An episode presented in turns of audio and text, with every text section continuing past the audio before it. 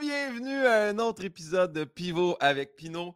Merci d'être là. Là, c'est le beau temps, c'est le fun. J'arrête plus de voir dans la rue. Il y a du monde qui jogue.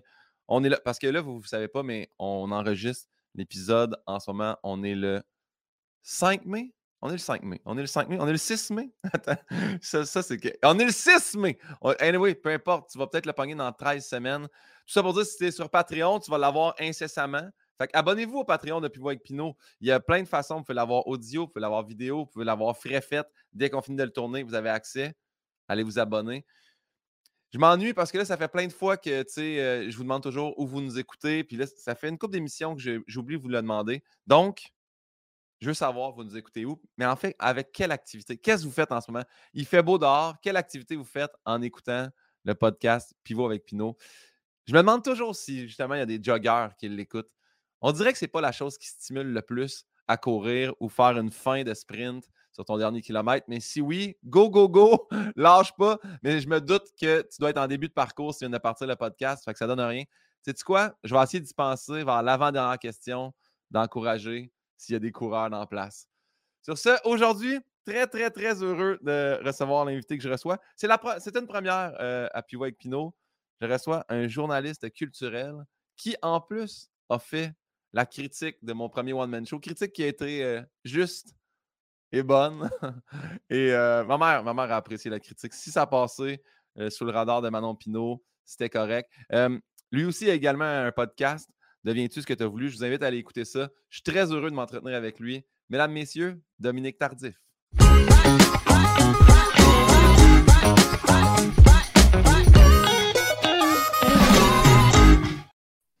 Ah ben, Dominique Tardif, comment ça va? Ça va bien. Je pensais que tu allais dire euh, c'est une première à pivot avec Pinot. Je reçois un nobody, quelqu'un que vous ne connaissez pas du tout. C'est quoi? C'est drôle parce que je allé écouter euh, ton épisode euh, avec Jay du Temple. Ouais. Oui, parce que Jay m'a reçu dans son studio. Jay discute, exactement. Puis je voulais savoir, ah, est-ce que je suis le premier qui le reçoit sur un. Puis non, j'ai vu que tu es allé également à Couple Ouvert. Tu es allé à Thomas Levac Thomas Levac. Je pense qu'on a le podcast Thomas Levac tout court. Je pense que c'est le podcast dans lequel Thomas parle de masturbation pendant 3-4 heures à chaque épisode. Comme ça que ça Exactement. Je l'aime, Thomas. Oui, oui, moi aussi, je l'adore, mais c'est un, être humain particulier. Je l'ai reçu sur mon podcast. c'est un être humain particulier. Ça ressemble pas à un compliment, ça. C'est vraiment un compliment. C'est juste que, mettons, je suis fasciné par son cerveau. Je suis fasciné par où il va. Puis dans mon podcast, tranquillement, on s'en rend pas compte, mais il s'installe, il place son micro, puis clairement, je suis rendu la personne invitée de mon propre podcast. c'est ce qui s'est produit aussi quand je suis allé euh, chez Jay, c'est-à-dire qu'il m'a posé quelques questions, mais rapidement, j'ai retourné ça vers lui, puis je pense qu'au final, ça a donné davantage une entrevue euh, de moi avec Jay plutôt que le contraire, ce qui est, vraiment plus intéressant. c'est pas très bon que je commence cette entrevue-là, ce podcast-là, en disant que je ne suis pas intéressant. Je pense que mais ça donne pas envie aux gens de poursuivre l'écoute. Donc, euh, ça va, ça va être super bon. Ça va être passionnant. Quand je, t'ai invité, tu as dit c'est sûr que je vais détonner dans ta liste d'invités A. J'ai fait Ah, oui. si tu savais, si tu savais s'il n'y a pas de classement dans, dans le pivot avec Pinot, il n'y a pas ça me, fait, ça me fait mal au cœur, moi, cette affaire-là. Je sais que ça existe, je le vois bien, je, le vois par rapport au plateau où je t'ai invité, ou je ne suis pas invité, ou je t'ai invité trois ans après que ça soit sorti. je sais que ça existe, c'est blessant, mais sache que sur mon podcast, il n'y a pas de A, de B, de C. Tu penses que tu corresponds à quelle lettre, toi? Ah, moi, je dois être un C. Un C plus, un C fort. Je pense, je, pense, que je suis rendu. Je pense que je suis plus un C moins. Je pense que je suis un C. Je pense que je suis un bon C. C plus, B moins même. Tu sais quoi? Je pense je pense que les gens m'invitent en pensant que je suis un C. Puis quand ils me reçoivent, ils font Colin, ça nous a surpris. Ah c'est un B-, un bon B-. Ce qui est préférable que le contraire, d'être invité euh, comme un A, puis là, finalement, les gens se disent Ah ouais, lui, c'est plus comme un D. Oui. Plus. Plus la dernière fois qu'on l'a invité. Oui, c'est effectivement. Ah, tu euh... la marchandise, c'est vrai. Mais euh, Dominique, euh, la première question que je demande à tout le monde, tu uh-huh. vois, tu m'as dit avant qu'on commence, avant qu'on débute, que tu t'étais préparé, mais tu as, pris seulement les questions de Bernard Pivot, ce qui est très bon. Parce que ben, je suis un littéraire, moi, Guillaume, donc euh, je me suis tourné vers la référence ultime. Bernard. Tu as, très bien fait, mais la, première question que je demande à tout le monde, c'est quoi notre lien de connaissance?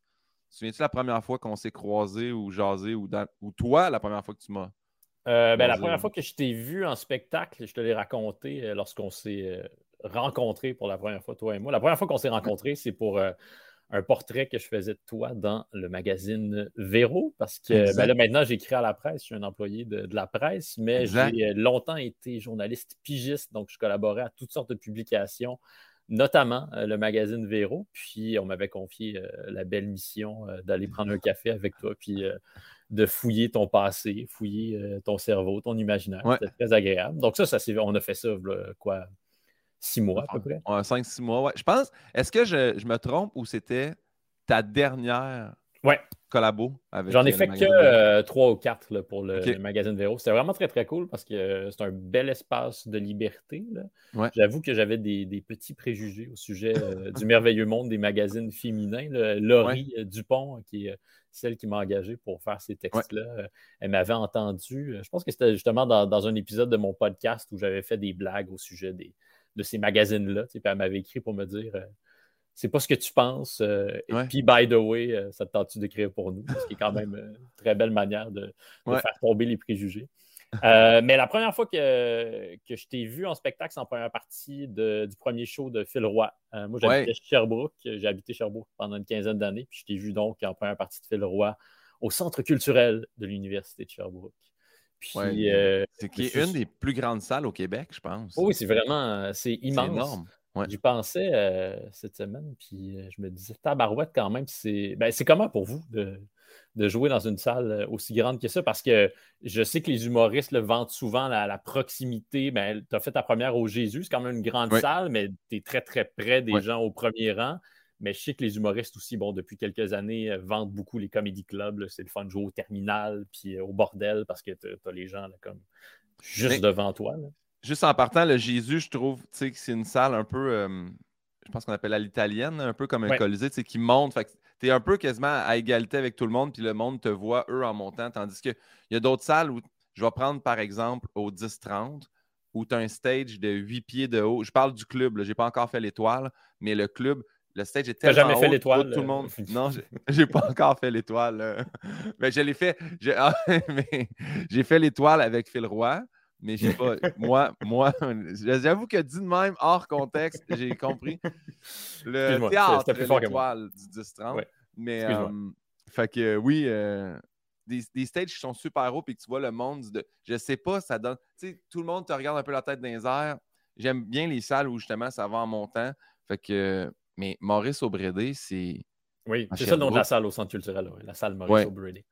Mais cette salle-là, c'est parce que, premièrement, c'est je l'ai fait, je pense, trois ou quatre fois. Euh, je l'ai fait une fois avec Phil, je l'ai fait une fois avec Pat Grou en rodage. Je l'ai fait une fois pour euh, le CIUS, toutes les, les, infirmiers et infirmières du Québec. Ça, c'était vraiment le fun. Ça, c'était plein, bar en bar, c'était fou raide. Mais tu sais, cette salle-là, pas pleine, elle peut faire mal. Parce que là, tu fais. C'est 1000, je crois que c'est 1600 places. Tu, sais, tu fermes le balcon, tu perte de 600 personnes, ça paraît dans une salle de cette. Euh, Les rires peuvent mourir euh, plus rapidement.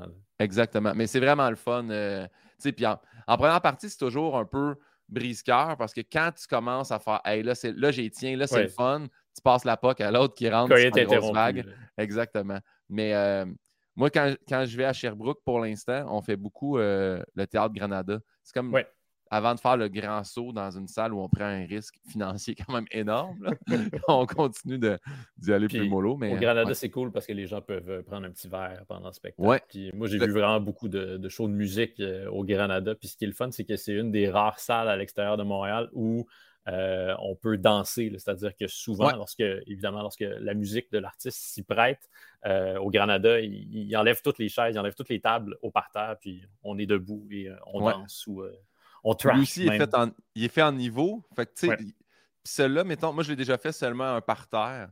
C'était le fun. Il y, a, il y, a, comme une façon, l'éclairage, je ne sais pas comment c'est fait, mais ça peut ne pas être plein, puis c'est vraiment agréable.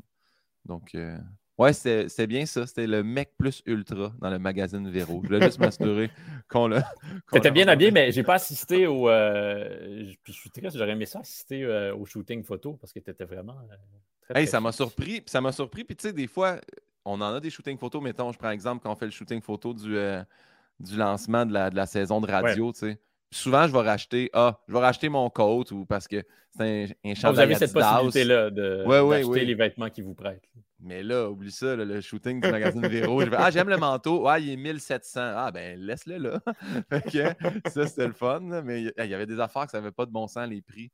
J'avais un chandail de laine avec des fleurs très beau. J'ai affiché, ah, pour vrai, je l'aime beaucoup, celui-là. J'aurais jamais osé, mais je dis combien? Elle fait 864. Je dis, ben voyons, qui eh s'achète ça? Qui s'achète hein. Même si tu as vraiment les moyens d'acheter des vêtements comme ça, il me semble que c'est complètement farfelu de payer aussi cher pour de la gaming. Ouais, ouais, je suis d'accord. Dominique, là, là, on rentre dans les questions de, de oh, Bernard Pivot. Puis je, je pense, j'ai oublié de le dire en intro, puis je me l'étais écrit, mais je trouve que tu as tellement de belles plumes j'ai regardé plein de critiques euh, de, collègues que tu as fait, d'ailleurs, notamment celle de Phil Roy. J'ai trouvé ça tellement beau, comment c'était bien écrit. Faire, ton premier show s'appelait Monsieur, mais ce sera dans le deuxième que tu le deviendras réellement. J'ai trouvé ça vraiment bien amené. Puis je me suis dit, c'est le genre de gars qui, aux questions de Bernard Pivot, va avoir. Tu mets de la pression, le gars. Parfait. bon, ben, quel est ton mot préféré en commençant, Dominique? Euh, j'y ai beaucoup réfléchi. Puis euh, là, je voulais choisir le mot ivresse, mais euh, j'avais peur de passer pour un alcoolique, ce qui n'est pas, pas, une bonne chose. Ben oui, j'aime beaucoup le, mot ivresse parce que hum, mais je trouve qu'il désigne quelque chose auquel hum, il est difficile d'avoir accès quand on vieillit. C'est-à-dire que c'est difficile d'être euh, dans le moment présent. C'est pas, pas difficile d'être en boisson. Ça, c'est à la portée de, tout le monde. Mais euh, ce que je veux dire, c'est que c'est difficile. Puis je parle pas évidemment qu'il y a de l'ivresse, de l'ivresse éthylique. Je parle de, l'ivresse d'un moment qui nous transporte, une joie qui, nous descend dessus puis qui nous fait oublier tout ce qui se trouve autour, qui nous met en connexion profonde avec le moment présent. Puis ça, euh, ben, c'est de plus en plus difficile à atteindre à mesure qu'on vieillit parce qu'on a toutes sortes de, soucis euh, divers qui sont la plupart du temps euh, ridicules, mais qui nous envahissent l'esprit. Donc, j'aime beaucoup ce mot-là. J'hésitais entre ivresse et euphorie, mais c'est comme des, presque synonymes. Mais c'est, ce sont ces moments-là, je pense, qui, qui demeurent les moments auxquels on va retourner, qui, vont, qui vont constituer notre nos, souvenirs. C'est des moments d'euphorie, d'ivresse quand tu es avec ta famille, puis là, soudainement, euh, je pense à ma fille, mettons, on fait quelque chose de comique, puis là, je me sens euphorique parce que ça me ferait vraiment profondément rire. Quand je suis dans une salle de spectacle, puis là, le band joue ma là, soudainement, je deviens euphorique, puis il n'y a plus rien d'autre qui compte autour de moi. Ce qui est, le fun, c'est qu'avec ton band, dans un bar, tu peux avoir l'ivresse et oui, en même temps. ben, là, ce qui est vraiment l'idéal puis qui est difficile à atteindre, c'est d'être dans le sweet spot de, l'ivresse éthylique quand le band part ta tune préférée. Là, ça, ça, arrive très, très rarement, mais quand ça se produit, c'est euh, le Saint Graal, littéralement. Mais c'est parce que c'est ça, on dit ivresse, euphorie peuvent se ressembler, mais on dirait que je vois pas de connotation négative à euphorie. Oui, c'est ça. que ivresse, tu sais, tu... moi, ivresse, tu... quand tu me le dis, je pense même plus à ivresse, justement, tu dis éthylique ou par rapport à l'alcool, parce que on dirait qu'ivresse, je pense tout de suite amour, à quelque chose, oui, un sentiment amoureux très fort, tu tombes en état d'ivresse, mais et j'avoue que, tu sais, ivresse, ivrogne, c'est pas les mots, tu sais, comme les plus chaleureux en termes. L'ivresse au volant, c'est ça. c'est quelque chose dont on peut être euh, accusé. Mais oui, il y a l'ivresse de, la, rencontre euh, avec euh, sa nouvelle personne préférée. Là, Puis ça, c'est vraiment puissant. Il n'y a pas grand-chose qui remplace dans la vie. Si on va à l'opposé, un mot que tu détestes? ouais, les le, c'est ça, je veux comme nourrir ma, réputation de, gars qui aime peut-être trop l'alcool, euh, qui ne correspond pas à la réalité. Euh, j'ai choisi le mot modération, mais euh, davantage, j'aurais pu choisir beige, tout ce qui est comme mesure, tout ce qui est un peu en retenue, ça me. J'aime ce qui se retient pas, ce qui risque l'excès. Je préfère qu'on aille dans l'excès qu'on se retienne de peur que ça déborde. Euh, donc, c'est ça, mais je pense qu'il n'y a pas. Il a pas grand monde qui va dire Moi, j'aime ça, les choses plates, puis les affaires beiges, puis les gens ennuyants. Mais, euh, modération, ça, on dirait que ça résonne avec censure un peu. C'est faire Ah, je vais pas dire ça pour pas heurter. Tu sais, euh, ouais. je, le vois, moi, je le vois, je le vois avec la télé.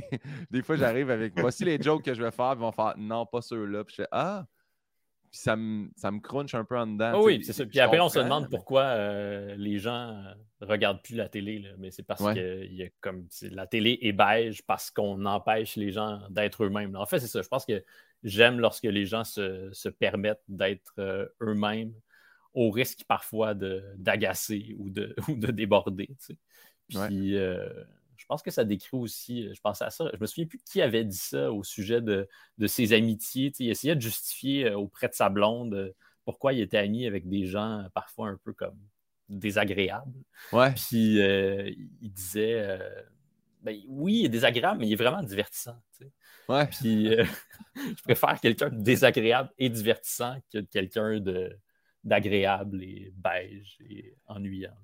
Mais là, je suis pas en train de lancer un euh, message à mes amis. Non, non, non, non, mais je comprends. Ils sont pas mais du tout désagréables. Je, je, je, le dis souvent euh, dans, je vais dire, entrevue ou à la radio, on en parle. J'ai des amis que j'ai là, que je rencontrerais aujourd'hui, je serais comme, non, tu rentres pas dans mon cercle, ça ne fit pas.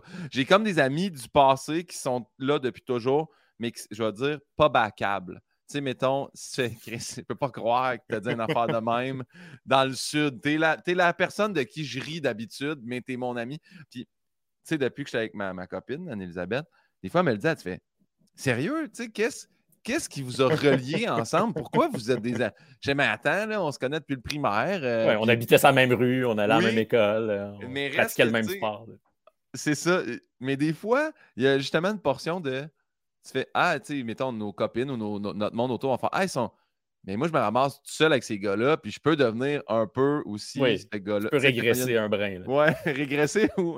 C'est-tu régresser ou devenir moi-même? Je sais pas. Oui, c'est ça. Renouer avec ta vraie nature. Il y a un, niveau, il y a un niveau qui s'installe, puis on est comme bien là-dedans. C'est pour ça que je me méfie toujours des gens qui, qui ont perdu. On ne garde pas contact avec chacun de nos amis d'enfance ou d'adolescence, mm. mais je trouve ça précieux, ces amitiés-là, précisément parce que tu le décris de manière comique, mais il y a quand même quelque chose de précieux là-dedans, dans le fait que ces gens-là nous ramènent à qui on était vraiment et nous gardent sur Terre. Puis euh, parfois, ça se manifeste de manière un peu euh, loufoque ou euh, niaiseuse, le nounoun. Mais ça peut aussi se manifester de, de belles manières. Si on cherche toujours à s'entourer de gens qui sont exactement pareils comme nous, puis qui vivent exactement la même vie que nous, qui pensent les mêmes choses que nous, ben je sais pas, j'ai l'impression que ça, nous rend peut-être un peu moins intéressant puis que ça nous, ça nous conforte dans nos, certitudes. Mais exact. Puis en termes de censure, tu parles avec ton monde de ton milieu, tu vas pas dire Ah, ça va pas ou Ah, il me semble que je travaille pas ou tu sais. Tandis que tu parles avec tes amis que tu as depuis toujours, puis ils, ils, savent, tu files pas, ils n'ont pas besoin de dans l'histoire au complet, ils font comme je te connais assez pour savoir que tu fais le pas, qu'est-ce qui se passe. Puis aussi, ils vont te permettre de réaliser que parfois, tes petits soucis qui te semblent super gros, euh, ils sont pas si importants que ça, puis que tout le monde s'en fout. Genre, que, dans ton exemple, que ah, aux Oliviers, il est arrivé telle affaire. Ouais, mais comme la, planète n'a pas arrêté de tourner. Ouais, puis le lendemain, il y a une autre émission de télé, puis personne ne s'en rappelle. Puis ça, c'est ce que j'aime. De... Puis j'essaie tout le temps, encore une fois, je vais le dire de façon comique, mais tu sais, avoir des amis civils, tu sais, comme pas, pas du monde de l'UDA. Il y a quelque ah chose de fun là-dedans, tu sais. Je, les appelle les civils parce que, tu sais, des fois, je, vais expliquer. Autant ils vont pas comprendre de comment ça se fait que tu es payé pour telle affaire qu'ils ne comprennent pas notre vie. Mais ça ressemble à un loisir, puis tu es payé. Oui, oui, ouais, exactement. bon, mais très, très bon terme, ça, modération. J'aime ça. On dirait que modération aussi, ça. Non, ça ne rime pas avec ça. C'est que moi, j'ai essayé de se réinventer pendant la pandémie. C'est ce qui est ah, venu le plus me faire mal. Ben, je pense que comme les gens ont embrassé ce terme-là pendant environ 4 secondes, puis après, on dit Voyons, on se réinventer. Comme on, fait déjà ça constamment. C'est comme la définition de la vie d'un artiste déjà. Donc, euh, c'est pas comme vous nous demandez de faire quelque chose qu'on est déjà obligé de faire. Puis euh, c'est devenu aussi comme une excuse pour imposer aux artistes euh, ce qui avait juste pas de bon sens, pour leur faire tolérer l'intolérable.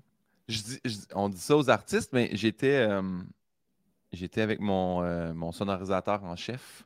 C'est comme ça que tu l'appelles chaque jour. Je maintenant. Ben, je disais mon gars de son, puis à un moment donné, j'ai dit, hey, on dirait que c'est On dirait que c'est un peu comme Hey, t'es le mien, mais tu sais, c'est le chef son de l'Olympia. Tu sais, je veux dire, ce gars-là a fait les Foo Fighters, il a fait toutes les bands qui sont passées à l'Olympia. Puis moi, je fais Non, c'était mon gars de son. Non, moi, c'est l'affaire la plus simple qu'il a faite. je me méfie des gens qui euh, emploient des adjectifs, euh, des articles possessifs pour décrire ah! tout leur entourage. Mon réalisateur, mon recherchiste, mon gars de son. Non, ils t'appartiennent pas. Tu dis, mais c'est parce que ça dit possessif, ça m'a fait penser. Je suis allé euh, dans la multinationale McDonald's euh, au service à l'auto. en uh-huh. fait, c'était ma façon de. Le pont Champlain, euh, pas le pont Champlain, le pont, le, pont tunnel, le, tunnel Hippolyte était fermé. Puis là, je m'en venais par Ontario, puis je ne pouvais pas tourner à gauche sur Papineau parce que c'est illégal. Je disais, ah, je vais tourner, je vais me pogner un cheese au McDo, puis je vais rembarquer sur Papineau. tu justifies longuement pour, un cheeseburger. Mais la personne en avant de moi, au service à l'auto, la uh-huh. madame, sa porte était comme trop loin. Fait qu'elle est sortie du char, puis elle parlait directement dans le. Puis elle disait Tu vas me donner. Oui, tu, euh, non, tu vas me donner. Ah, euh, euh. Tu vas me donner. Puis à la fin, elle dit Donne-moi aussi plus de sachets de sel, puis donne-moi des napkins. J'espère qu'en arrivant, il va faire Donne-moi 26 et 82. Tu sais, comme ça m'a. J'avais le goût de dire Madame, ça se peut pas j'ai pas le goût non plus de m'entretenir ou de me chicaner avec du monde au service à l'auto de McDonald's. Je pense que tu as pris la bonne décision de ne pas intervenir, mais effectivement, cette, euh, cette dame-là mérite quelques leçons de, de civisme. Donne-moi. Non, non. Puis-je? Est-ce que Puis-je avoir? Ouais, ouais. Ça va bien? Oui, super. Hey, j'aimerais ça avoir. Tu sais. Ouais. On est d'accord. La prochaine question, j'ai changé, mais encore là, si tu mieux répondre à l'ancien questionnaire, c'était votre dépendant. Ah non, c'était votre drogue favorite? Oui, c'est ça. Je l'ai changé pour votre dépendance favorite. Ouais. Euh, on en a parlé, ça, dans l'entrevue. J'ai essayé de te faire avouer euh, des ah choses inavouables, mais tu n'as pas beaucoup de, squelettes dans ton placard. Si tu en as, tu les as bien, euh, ben, moi, je, le dis très ouvertement, j'ai pris du pot très peu souvent, puis j'ai un numéro là-dessus sur le fait que ça a très mal tourné. Puis j'ai, encore une fois, mon sonorisateur en chef. Ah, c'est ça! J'ai oublié en parlant de Max, puis je suis parti ailleurs. Mais Max, un de ses collègues était au téléphone, il était avec nous, on était en train de placer tout le système d'éclairage, puis son, puis il parlait au chômage, tu sais. Le chômage, il était comme Ouais, mais vous n'avez pas travaillé. Il fait ben, il n'y avait pas de spectacle. Qu'est-ce que vous Ouais, mais vous pouvez aller porter votre. Il fait Ouais, mais moi, j'ai étudié pour devenir ça. C'est ça ma job, moi, faire du son puis de l'éclairage sur des. Je peux aller vendre des pneus là, au Canada, mais c'est pas ça mon travail, madame. Puis, je l'écoutais comme c'est chicané pour avoir accès à son chômage. Il a travaillé quand même tout le long avant d'arriver à la pandémie. Puis là, il n'y a pas accès à ça parce qu'ils ont fait Ouais, mais réinvente-toi, va travailler dans, un autre domaine. C'est Ouais, mais c'est pas ça mon, ma job. Puis on était toujours un peu Ça va-tu repartir? Ça va-tu pas repartir Fait que ça m'avait bien ben, touché. Euh. Parce que ça témoigne d'un tel manque de considération aussi pour ce que la culture nous apporte collectivement. Je dis des choses qui ont déjà été dites, mais. La ministre de la Culture, euh, pendant la ministre de la Culture au Québec, là, elle s'est pas comportée de, très belle manière, je trouve, pendant la, pandémie. Elle aurait pu prendre. En tout cas, elle aurait pu donner davantage l'impression qu'elle se faisait du souci pour, euh, les artistes, alors qu'elle a préféré, en général, se cacher puis se pointer le bout du nez qu'à de très rares occasions. Oui, ah, on pense va revenir. Elle est venue nous annoncer ça une Oui, c'est peut-être que. Ouais, OK. Et voilà. Il y aura peut-être des subventions. Oui, exact. Tout ça est réglé ben, maintenant. Hey, ça va bien. touchons du bois. J'espère que oui. Euh, donc, votre drogue favorite? Oui, c'est ça. Euh, ben, évidemment, je ne vais pas répondre comme littéralement à cette question-là parce que ma mère euh, va probablement nous écouter puis je ne voudrais pas qu'elle s'inquiète outre mesure. Mais, mais d'ailleurs, je voulais te demander, est-ce qu'il y, a des gens qui ont répondu littéralement à cette question? Oui, il y, a, étrangement, là, dernièrement, beaucoup de monde qui me parle des champignons. Ah oui, c'est ça. Il faut que tu prennes des champignons, c'est l'affaire la plus haute. Puis une fois de temps en temps, puis une petite dose, puis je suis comme, OK, peut-être qu'un jour, j'oserais essayer. Mais encore là, c'est aussi niaiseux que, hey, je ne sais pas où me procurer ça. tu sais, il n'y a pas de SQDC de, champignons. Là. Mais pas mal convaincu que dans ton milieu, le fameux milieu, il y a des gens qui possèdent cette information-là. Probablement ceux qui en prennent, qui me l'ont avoué, doivent avoir Ils l'ont acheté quelque part. Mais euh, je pense que je vais, je vais t'offrir une réponse euh, un peu classique, mais c'est sûr que le, travail, c'est une, c'est une dépendance. Puis euh, je m'en rends compte. je me souviens que j'avais lu dans, dans, la dans une chronique de, de Pierre Foglia euh, dans la presse, il parlait. J'étais en peine d'amour, puis Foglia parlait de peine d'amour, puis il disait euh, la meilleure. Ça prend trois ans se remettre d'une peine d'amour, ce qui est comme vraiment douloureux à entendre quand ta peine d'amour vient de commencer. ça. va durer trois ans, tabarouette. Puis il disait la seule manière de, s'en remettre, c'est de, travailler, travailler, travailler. Puis là, je voudrais pas comme donner l'impression que je suis un bourreau de travail parce que j'ai vraiment longtemps été assez paresseux. Euh, maintenant, je le, suis, je suis beaucoup moins. Mais euh, ça, m'inquiète même parfois à quel point, euh, on en a parlé de ça aussi l'autre fois dans, l'entrevue qu'on a fait, ça m'inquiète à quel point euh, ça m'apaise de travailler. C'est-à-dire que quand tout va mal autour, c'est que ça devient comme mon petit refuge de, travailler sur mes textes. Bon, c'est quand même une bonne nouvelle que j'aime ce que je fais dans la vie. Le contraire serait, triste. Mais euh, des fois, ça peut aussi être malsain que ça prenne autant de place que ça. Mais pour répondre de manière générale au sujet de la drogue, euh, je dirais quand même que je ne suis pas triste d'avoir essayé euh, certaines drogues. Je suis assez content. Puis euh, là, ma, fille va avoir deux ans dans quelques mois. Puis j'ai réfléchi à ça. quel genre de relation Je réfléchis à d'autres choses au sujet de ma fille. Mais, comment tu parles, comment tu dis à, ton enfant c'est correct d'expérimenter sans lui dire Ah ouais, vas-y, on va se faire un bat ensemble. Tu veux, je ne voudrais pas être ce genre de père-là non plus.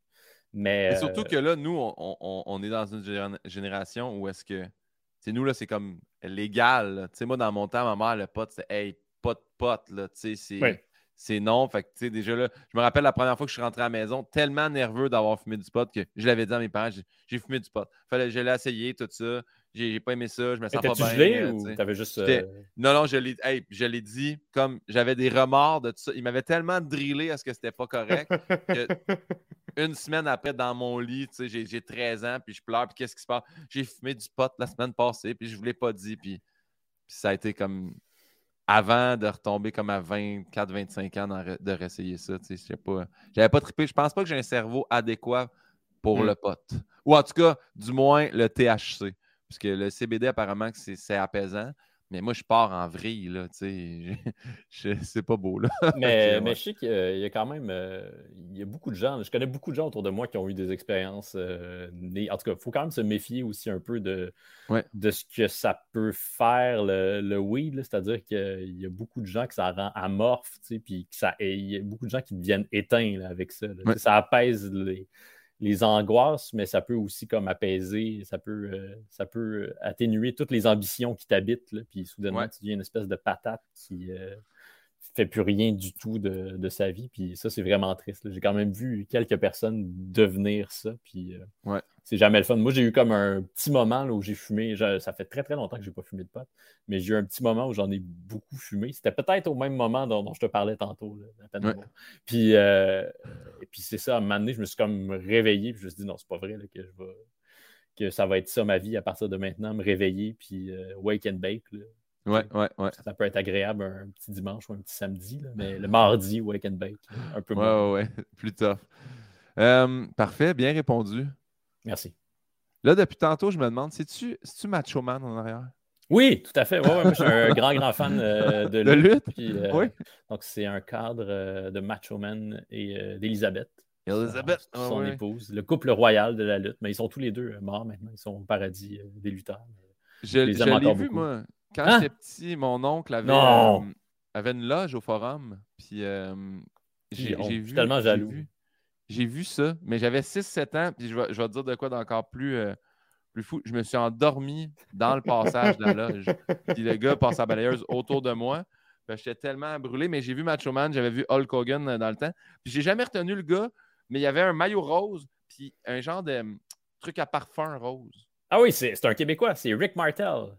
The Model Rick Martel, c'est un grand, grand lutteur euh, québécois qui a beaucoup lutté euh, à Montréal avant d'aller faire carrière un peu partout aux États-Unis. Puis euh, c'est un des, plus grands Québécois de, l'histoire de la lutte au plan mondial, vraiment. Puis il est encore en vie aujourd'hui, Rick Martel, il se porte bien. Puis, ouais. Lui, je l'ai vu. Ce soir-là, il était. C'est un excellent lutteur aussi. C'est un lutteur au plan technique qui. Là, on est en train de perdre des gens.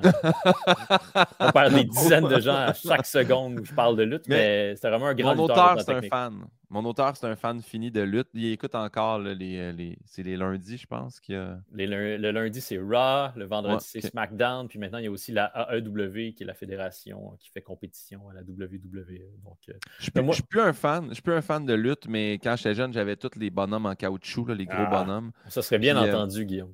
Parce que moi aussi, j'ai encore tout ça. J'en ai donné aussi récemment au fils d'une amie parce que je fouillais dans les bacs de, figurines qui, traînaient chez mes parents. Bon, d'une part, mes parents m'invitaient un peu comme à faire le ménage. débarrasser, Puis, euh, puis je trouvais ça ridicule de laisser ça prendre de la poussière alors que ça pouvait rendre heureux euh, un enfant. Fait que j'en ai donné un peu. Puis c'était vraiment un beau moment parce qu'effectivement, il était complètement.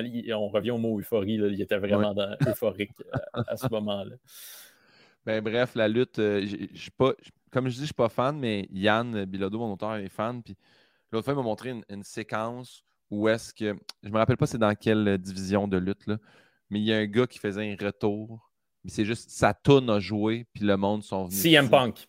Oui, exactement. Voilà, donc CM Punk euh, effectue un retour à la AEW. Puis c'est ça qui est beau dans le monde de la lutte, c'est que tout est toujours possible. Tu, tu peux avoir 65 euh, ans puis avoir pris ta retraite huit fois, mais les fans nourrissent toujours l'espoir que non, il va revenir. Mais CM Punk est plus jeune que ça, mais il avait annoncé de manière très, très ferme que pour lui, la lutte s'était terminée. Puis c'est un lutteur majeur qui a révolutionné le, le style, à la fois dans le ring puis au micro. Euh, c'est un lutteur hyper important. Puis donc, il avait annoncé que c'était terminé, euh, qu'il ne remettrait jamais les pieds dans un ring. Puis là, quelques mois avant son retour, la rumeur a commencé à courir sur les blogs, parce qu'évidemment, il y a toutes sortes de sites web ah qui, c'est ça, où tu peux aller lire les, rumeurs au sujet du monde de la lutte. Puis effectivement, CM Punk a effectué son retour. Puis euh, Steve Austin aussi, bon, là, tu, dois connaître Stone Cold, Steve Austin. Il a fait son retour dans le ring contre Kevin Owens, le Québécois, à, à WrestleMania. ça s'est déroulé le, mois dernier. Puis euh, les gens ne croyaient plus parce que ça faisait comme une quinzaine d'années, sinon plus, que Steve Austin n'était pas monté dans un ring. Puis lui, il est vraiment vieux, puis physiquement assez magané. ses genoux sont vraiment mal en point.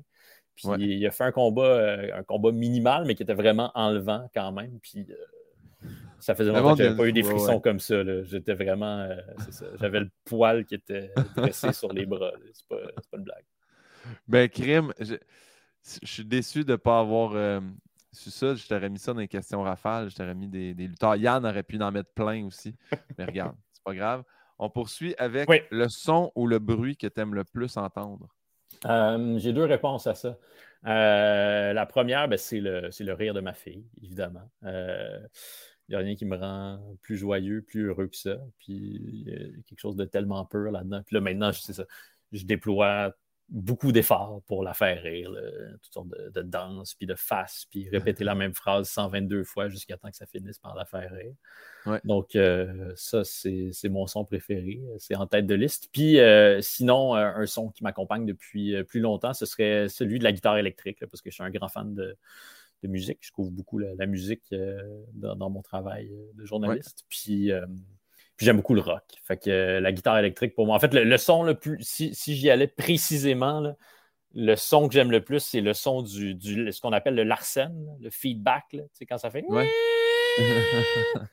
ça, je trouve ça absolument merveilleux. Puis c'est souvent le signe annonciateur que pas longtemps après, on va arriver à, l'euphorie dont je parlais tantôt. Quand il y a un peu de larsen, puis ça commence à te faire bourdonner les oreilles. Il faut se méfier, parce que j'ai recommencé à aller voir des shows, comme bien des gens, parce que c'est désormais possible à nouveau. Puis, il y a une couple de semaines, je suis allé voir euh, Judas Priest, légendaire groupe métal euh, britannique. Je suis allé les voir à, la Place Belle. Quel bel endroit, à Laval. Puis, euh, il, y avait, il y avait une belle faune à la Place Belle ce soir-là.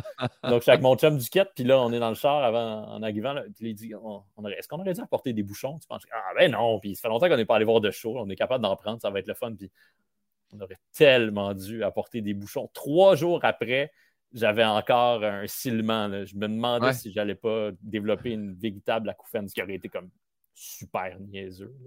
Mais c'était tellement fort. Le, soir même, j'avais mal aux oreilles, tellement c'était fort. Donc là, j'ai peut-être un peu euh, abusé de, mon plaisir, de mon amour pour, euh, pour le feedback. De l'acouphène, pour euh, un feedback de show, c'est un triste souvenir à long terme. Ouais, c'est donc, puis il y a plein de ah, musiciens, là, je sais, qui, vivent avec ça, puis c'est vraiment ben, désagréable pour dire le moins.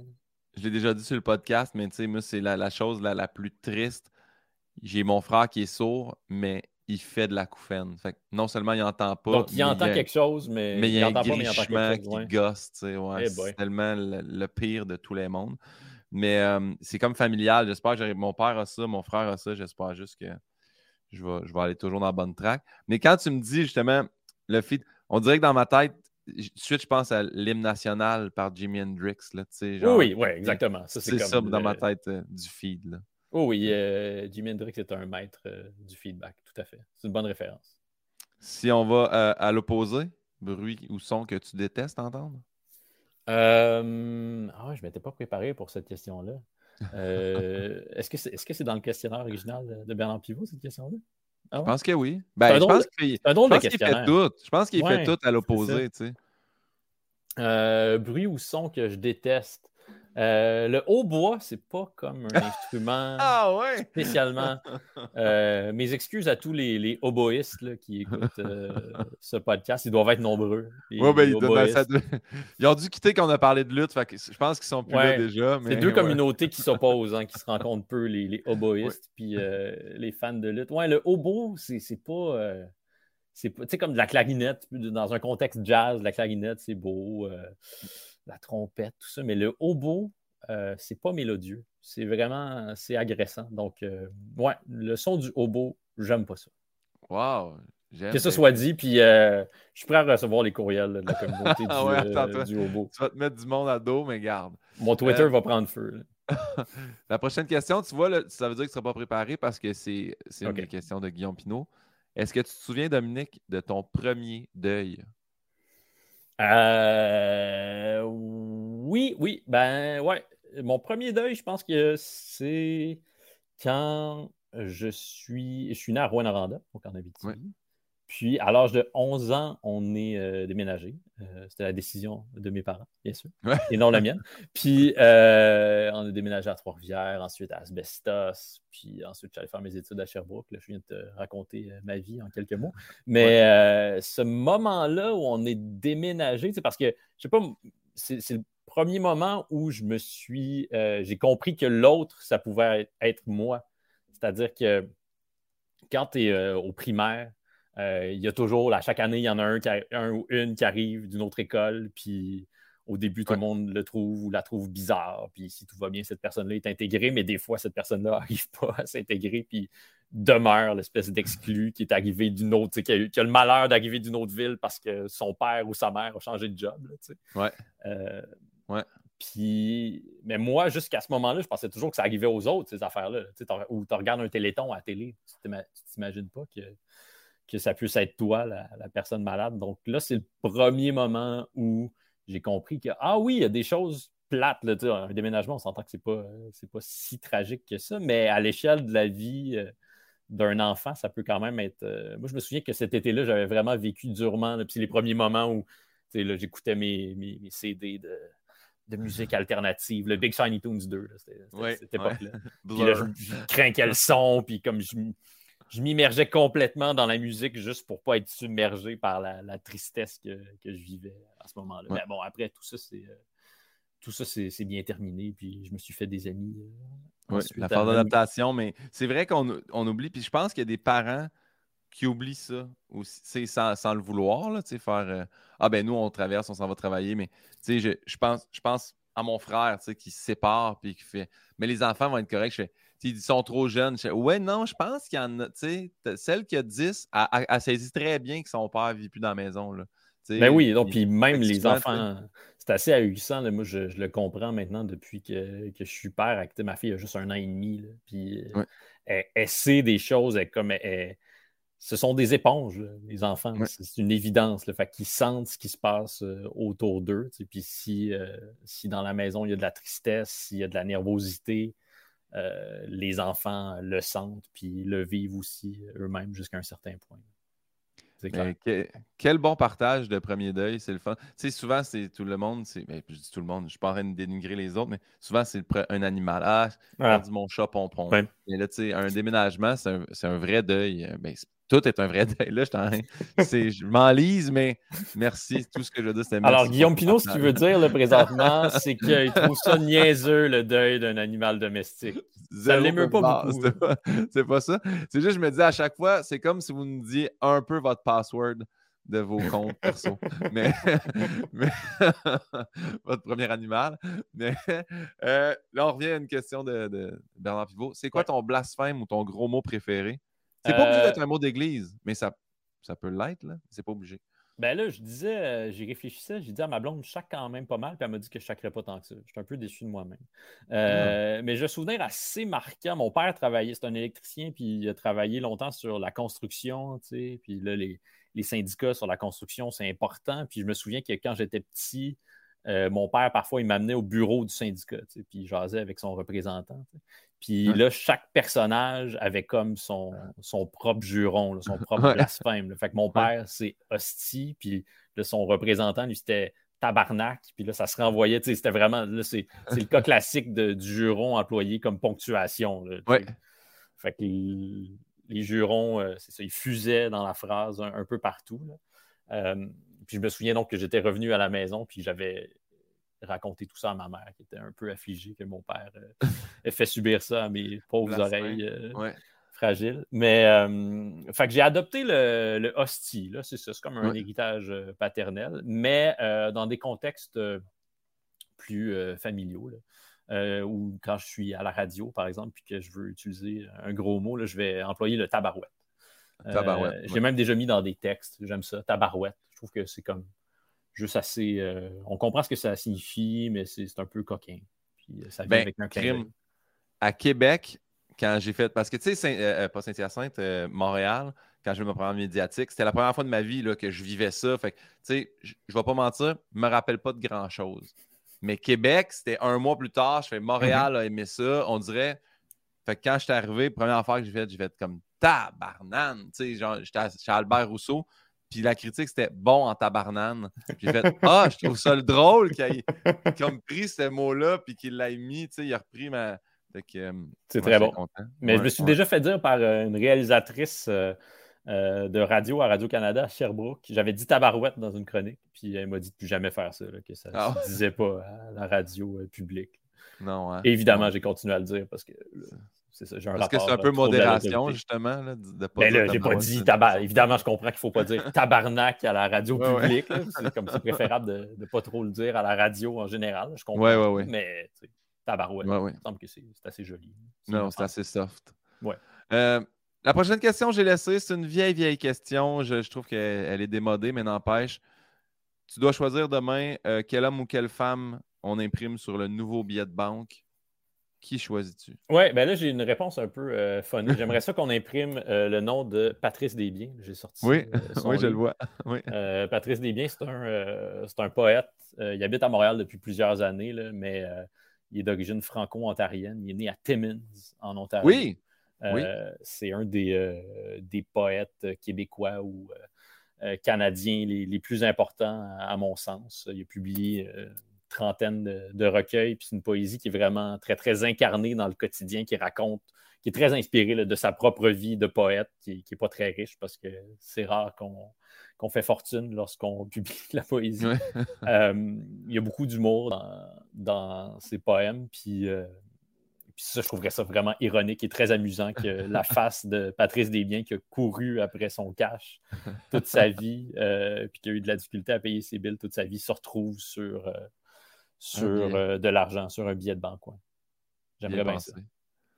Est-ce qu'il y a un métier que tu sais que tu aurais détesté faire?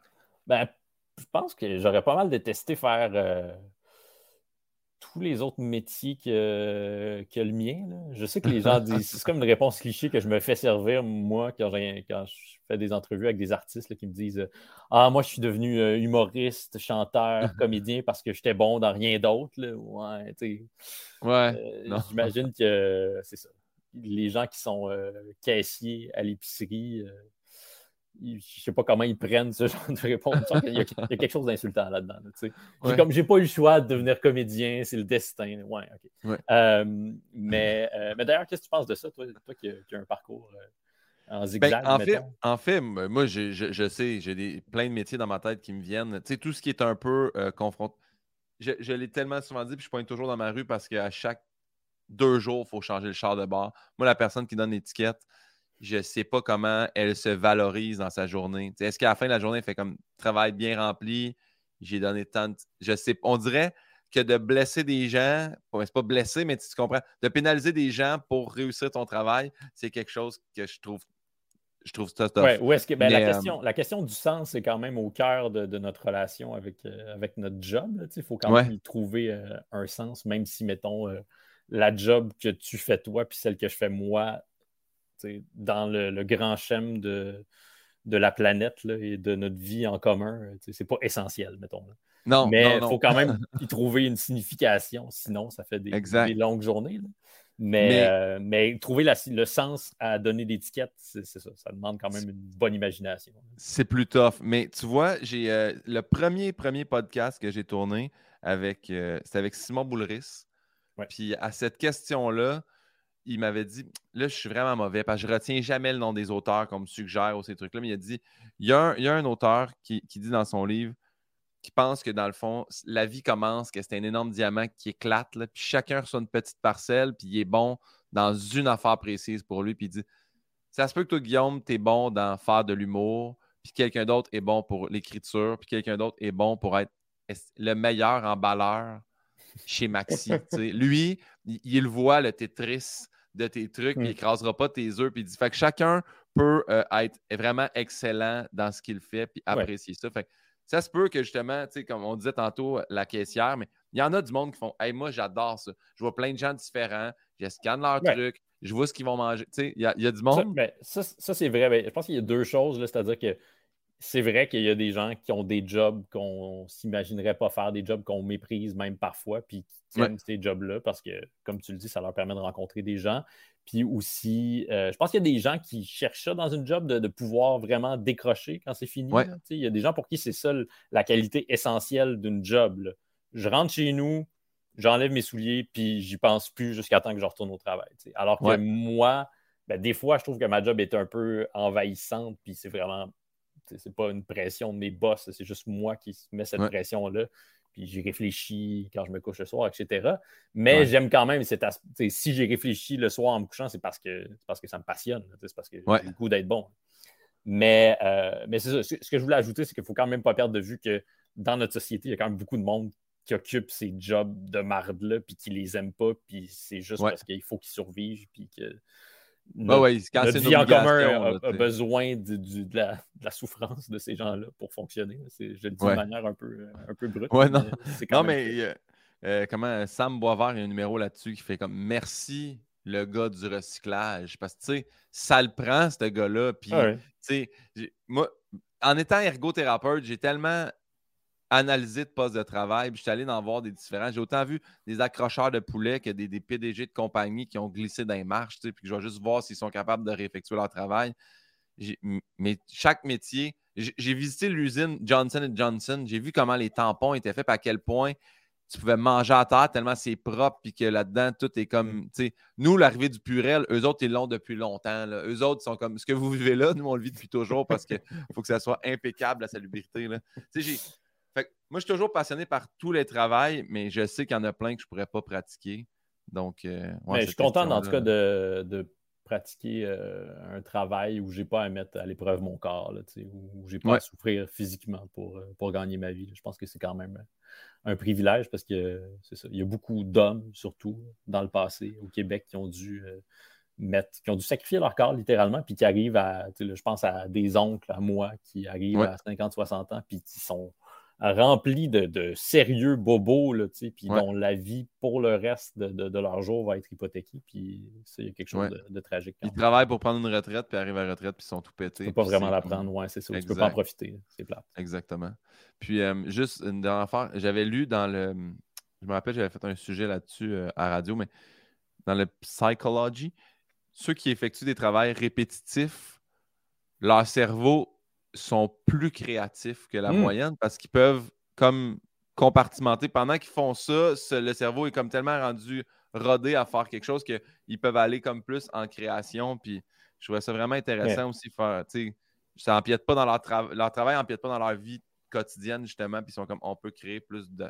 Je trouvais ça vraiment intéressant. Ça, je l'ai souvent entendu euh, en entrevue, des artistes me dire euh, je me suis découvert une passion pour euh, l'aménagement paysager ou pour les, rénovations parce que pendant ce temps-là, mon cerveau est comme à la fois allumé puis à off. C'est-à-dire qu'il travaille, mais c'est comme si mon c'était sur le rond du fond. puis là, ça, mijote comme ça. Puis là, soudainement, après quelques heures, il y a une idée géniale qui, surgit. Ouais. Que tu y crois ou non, euh, toujours des questions de Bernard Pivot. Réincarnation, que ça existe ou pas. Si tu avais à revenir, en quoi tu aimerais revenir? Là, c'est ça, il faut que je choisisse un animal ou une plante ou quelque chose comme ça. Mais voilà quoi, il y a du monde qui, il y a, du monde qui me disent en humain, euh, tu sais, euh, hmm. j'ai beaucoup de gens qui font en athlète, tu sais, en rockstar, en, en, ah. en, humain, mais tu sais, précis dans une ben, discipline. c'est sûr que je détesterais pas ça. Là, quand même, j'aime beaucoup ma job, puis je veux pas comme donner du gaz au cliché de, du journaliste culturel qui est un artiste raté. Mmh, mmh, mmh. Mais c'est une rockstar, c'est sûr que c'est assez alléchant. Euh, fait que ça, je dirais pas non. Quoique le, le rock est tellement en perte de vitesse aujourd'hui qu'il faudrait que je me réincarne en rockstar, mais dans le, rockstar dans les années 60-70, mettons, dans l'âge du rock. Là, ce serait parfait. Euh, mais sinon, j'avais pensé à un animal. J'aimerais ça me réincarner soit en paresseux ou en loutre les loutres. en fait, je suis en train de nommer des animaux qui se trouvent dans les livres que je lis régulièrement à ma fille. Mais euh, tu sais, la loutre qui se, se fluffe le poil. Ouais. comme de l'air dans ça. ça m'amuse beaucoup. Puis euh, j'aimerais ça passer mes journées à me flatter le poil. Donc, euh, ouais, chat, loutre, paresseux. Mais paresseux moins parce que là, ce qu'on apprend dans le livre sur le paresseux que je lis à ma fille, c'est que les paresseux dorment beaucoup, non pas parce qu'ils aiment ça dormir, mais parce qu'ils ne mangent pas beaucoup. Fait qu'ils n'ont pas beaucoup d'énergie, donc ils doivent dormir beaucoup. Donc, c'est comme si tu t'endors parce que tu as le ventre vide. Mais est-ce que, est-ce que, mettons, on fait une expérience puis on prend le paresseux du jardin botanique ou je sais pas quoi? Oui, ils doivent le nourrir, le paresseux. Remplis-le, lui. Est-ce que je pense pas que ça devient Usain Bolt? Là? Je, je pense que ça reste. ils, ont une morphologie, là, ils ont un système adapté à digérer lentement, probablement. Là. Effectivement, mais... là, on dépasse largement mes, compétences en matière mais de, moi aussi, Je ne veux pas dire que le livre de ta fille n'a pas raison. Peut-être que moi aussi, je dépasse mes, connaissances. La prochaine question, c'est euh, après ta mort, encore une mhm. fois que tu y crois ou non, tu arrives euh, au port du paradis, Saint-Pierre est là. Qu'est-ce que tu aimerais qu'il te dise à ton arrivée? You know where you are? You're in the jungle, baby. You're gonna die! Ça, c'est la, la, première phrase de, Welcome to the Jungle de oui. Guns N' Roses, dont je suis un grand fan. Mais bon, ce serait bizarre qu'ils me disent que je vais mourir alors que je suis déjà mort. Oui. Euh, mais j'aimerais ça qu'ils me disent euh, Désolé, on est complet pour la soirée, euh, vous reviendrez plus tard. Ah. Je pense que ce serait la plus belle chose qui, qui pourrait m'arriver, à moins que je sois dans des souffrances atroces, puis que là, le fait d'être refoulé à la porte du paradis me renvoie dans ces souffrances-là. Ça, ce serait. J'apprécierais sans doute pas ça, mais mais euh, j'aimerais que, ça, que ça, se continue. j'aimerais ça être euh, refoulé aux portes du paradis, puis euh, retourner là d'où j'arrive. Ouais. Très bonne réponse. La prochaine question, c'est un des moments que j'apprécie dans mon podcast, qui est la question de ma mère. Manon Pinault, qui te pose une question. Salut Manon. fait qu'elle a apprécié le texte que j'ai écrit au sujet de, ton spectacle. Oui, elle a apprécié le texte et le magazine Véro. Fait qu'elle t'a adopté. Sa question est bonne. tu vas voir, je pense qu'elle a été pincée déjà dans le passé. Elle dit Dominique, peut-on être critique sans être destructeur comme Madame Petrovski? Ah, mais la réputation de, Nathalie est un peu surfaite. Euh, oui, je pense que. En fait, là, je sais très bien d'où ça part, tout ça. C'est que j'ai demandé ma blonde en mariage à la télé, ma propre erreur. Ah, oui, oui. Et de là, Nathalie Petrovski, elle, a descendu ça comme si ah, c'était. Ah, c'est juste la TV. Oui. C'était la pire affaire euh, télévisuelle, puis que je l'avais menotté, puis j'ai. En tout cas, en bout de ligne, en bout de ligne, ils ont viré quelque chose de très beau, je crois, en quelque chose de. Comme si j'étais mesquin, puis j'étais comme c'est ma façon qu'elle me dise oui, je vais la pincer devant tout le monde. Mais nous, il faut savoir que ça faisait six mois qu'on en parlait, puis que je le savais très bien, puis elle voulait que je demande en mariage dans un stade de baseball. Je me disais, hey, si elle, s'il y a de quoi d'encore plus gros qu'un stade de baseball, c'était un million de personnes le soir. À oui, puis de toute façon, euh, là, ça m'étonne parce que, que Nathalie ait dit ça, parce que c'est mal connaître euh, France Baudouin et son équipe de penser qu'il t'aurait permis de faire ça sans avoir l'assurance euh, que ah, elisabeth allait dire oui. Ça, puis en plus de ça, c'était. France Baudouin, on s'était jasé avant parce que dans ma tête, c'était la seule qui le savait, mais l'équipe complète le savait finalement, là, parce que le Real aussi. Puis il m'avait mis un micro sur le dessus du piano. Puis il m'avait dit Garde, Guillaume, tu vas être assis à la fin. Puis si, si tu prends le micro sur le piano, on va comprendre que tu vas faire ta demande. Ben, je me disais, je veux aussi filer. Tu sais, s'il y a de quoi qui se passe ou il y a une toune qui finalement la chamboule parce que je ne sais pas, là, c'est en l'honneur du décès de genre son grand-père. Ou je sais, je ne savais ah pas c'est quoi le pacing. Là. Je me disais, puis là, j'ai commencé à parler, mais j'ai oublié de prendre le micro. Puis là, France était comme Là, je pense qu'il est en train de le faire. Fait qu'elle a juste pris le micro pour me le donner. Mais c'était pas, c'était aucunement mal fait. C'était vraiment parce qu'elle se disait faudrait peut-être que les gens l'entendent s'il le fait. mais, c'est dans ces moments-là que tu réalises. moi, ça m'arrivait à quelques reprises, mettons, d'aller sur, des plateaux avec des gens. Tu sais, mettons, euh, j'ai participé, on va se le dire, à quelques occasions. Puis là, tu es, es, avec Sébastien Diaz pendant une heure et demie. Puis, je veux dire, j'avais déjà de, l'admiration puis du respect pour le travail de Sébastien. Mais là, quand tu es avec lui sur le plateau, là, tu comprends pourquoi c'est lui qui anime ce show-là. Ben oui, ben il oui, relax, il sait ce qu'il fait, puis c'est ça, il est tellement serein, puis zen. Je sais pas qu'est-ce qui se passe à l'intérieur de son corps pendant qu'il anime, mais en tout cas, de l'extérieur, ça a l'air d'être la zénitude la plus totale. Donc, France Baudouin aussi, là, étant toujours en contrôle de la situation peu importe ce qui se passe. Mais euh, donc, on va revenir à la question de, ta mère, quand même, qui est intéressante. Euh, mais là, c'est un peu curieux, que, parce que Nathalie, a se trouvait à critiquer euh, à la fois une émission de télé, mais aussi un peu comme votre vie personnelle. C'est pour ça qu'il y a comme une confusion des genres là-dedans qui, qui n'est pas tellement euh, élégante puis qui n'est pas tellement heureuse. Là. Fait que moi, je, je veux dire, ce, que, ce, que, je critique en général, c'est des œuvres d'art. Puis c'est sûr que derrière les œuvres se, se, trouvent des gens qui ont créé Qui ont travaillé, oui. Ils peuvent le prendre personnel. Euh, mais j'essaie non de ne pas être euh, destructeur. Je pense que c'est tout à fait possible. Mais en fait, non, les, les seuls moments où je me permets d'être vraiment comme incisif, voire un peu plus agressif, c'est quand l'œuvre en question témoigne de paresse. ça, ça m'agace quand visiblement la, personne vient nous présenter quelque chose qu'elle n'a pas poussé jusqu'au bout. Ça, ça, me fâche parce que les gens paient des billets pour aller te voir, donc force-toi.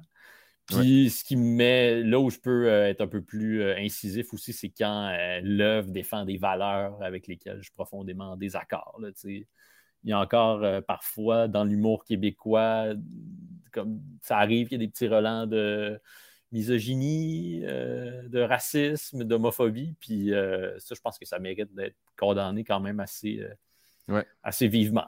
Fait que dans ces moments-là, je peux être un peu plus incisif, mais sinon, il ne faut pas être destructeur parce que ça sert. Je veux dire, mon objectif, la personne que je cherche en premier lieu, c'est le lecteur ou la lectrice de, de, mon texte qui veut savoir euh, c'était comment le show de Guillaume Pinot.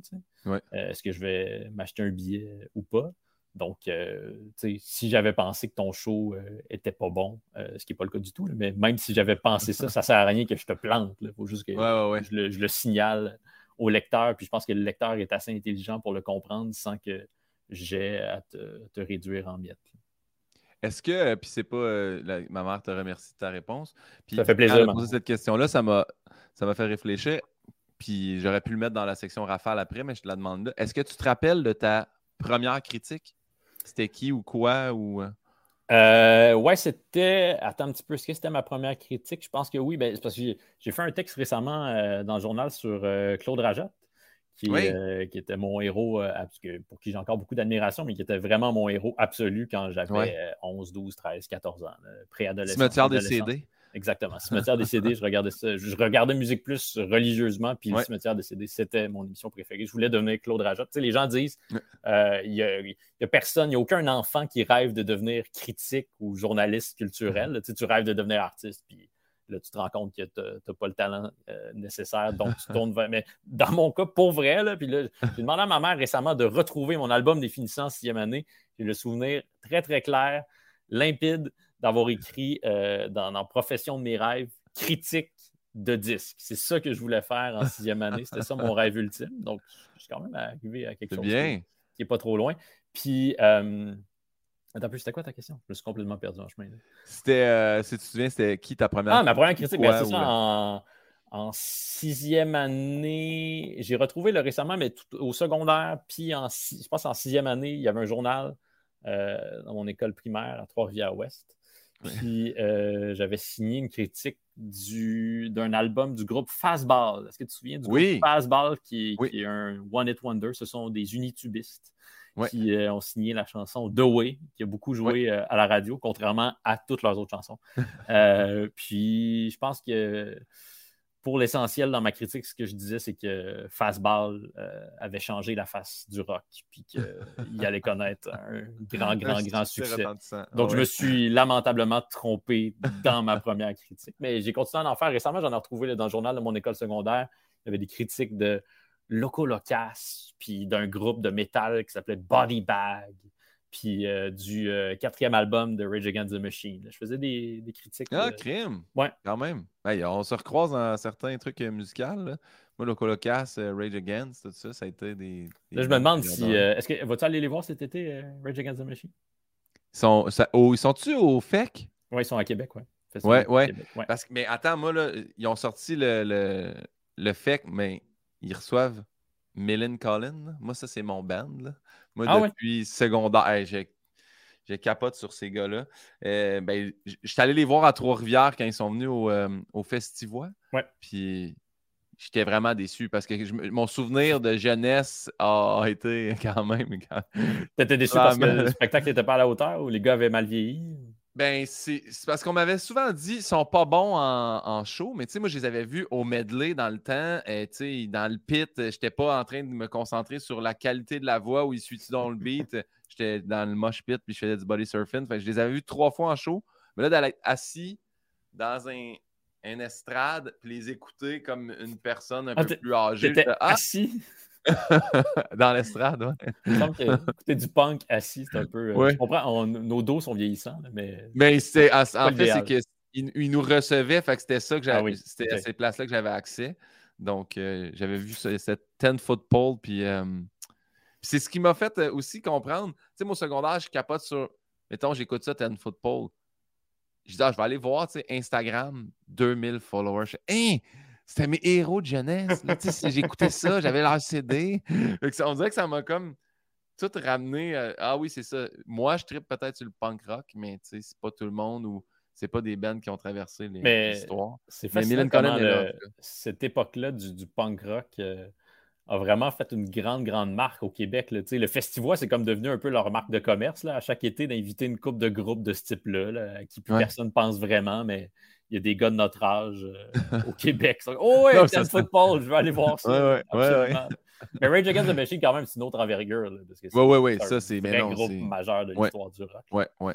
Moi, j'avais un CD euh, gravé. D'un bar, c'était Rage, puis l'autre bar, c'était Beastie Boys. J'écoutais ça dans le char à mon père, et je me rappelle encore. Je me demande si je suis euh, si j'ai le courage d'affronter euh, la foule de, gens enragés qui, euh, qui, va se pointer sur les plans pour Rage Against the Machine. Pour ça, tu demandes ta passe critique, puis là, tu peux aller dans la loge belle. Moi, depuis, depuis que je suis allé dans la loge belle, je, je suis allé dans la loge belle au FEQ ainsi qu'à Oshiaga on dirait que j'ai atteint un standard que je ne veux plus jamais perdre.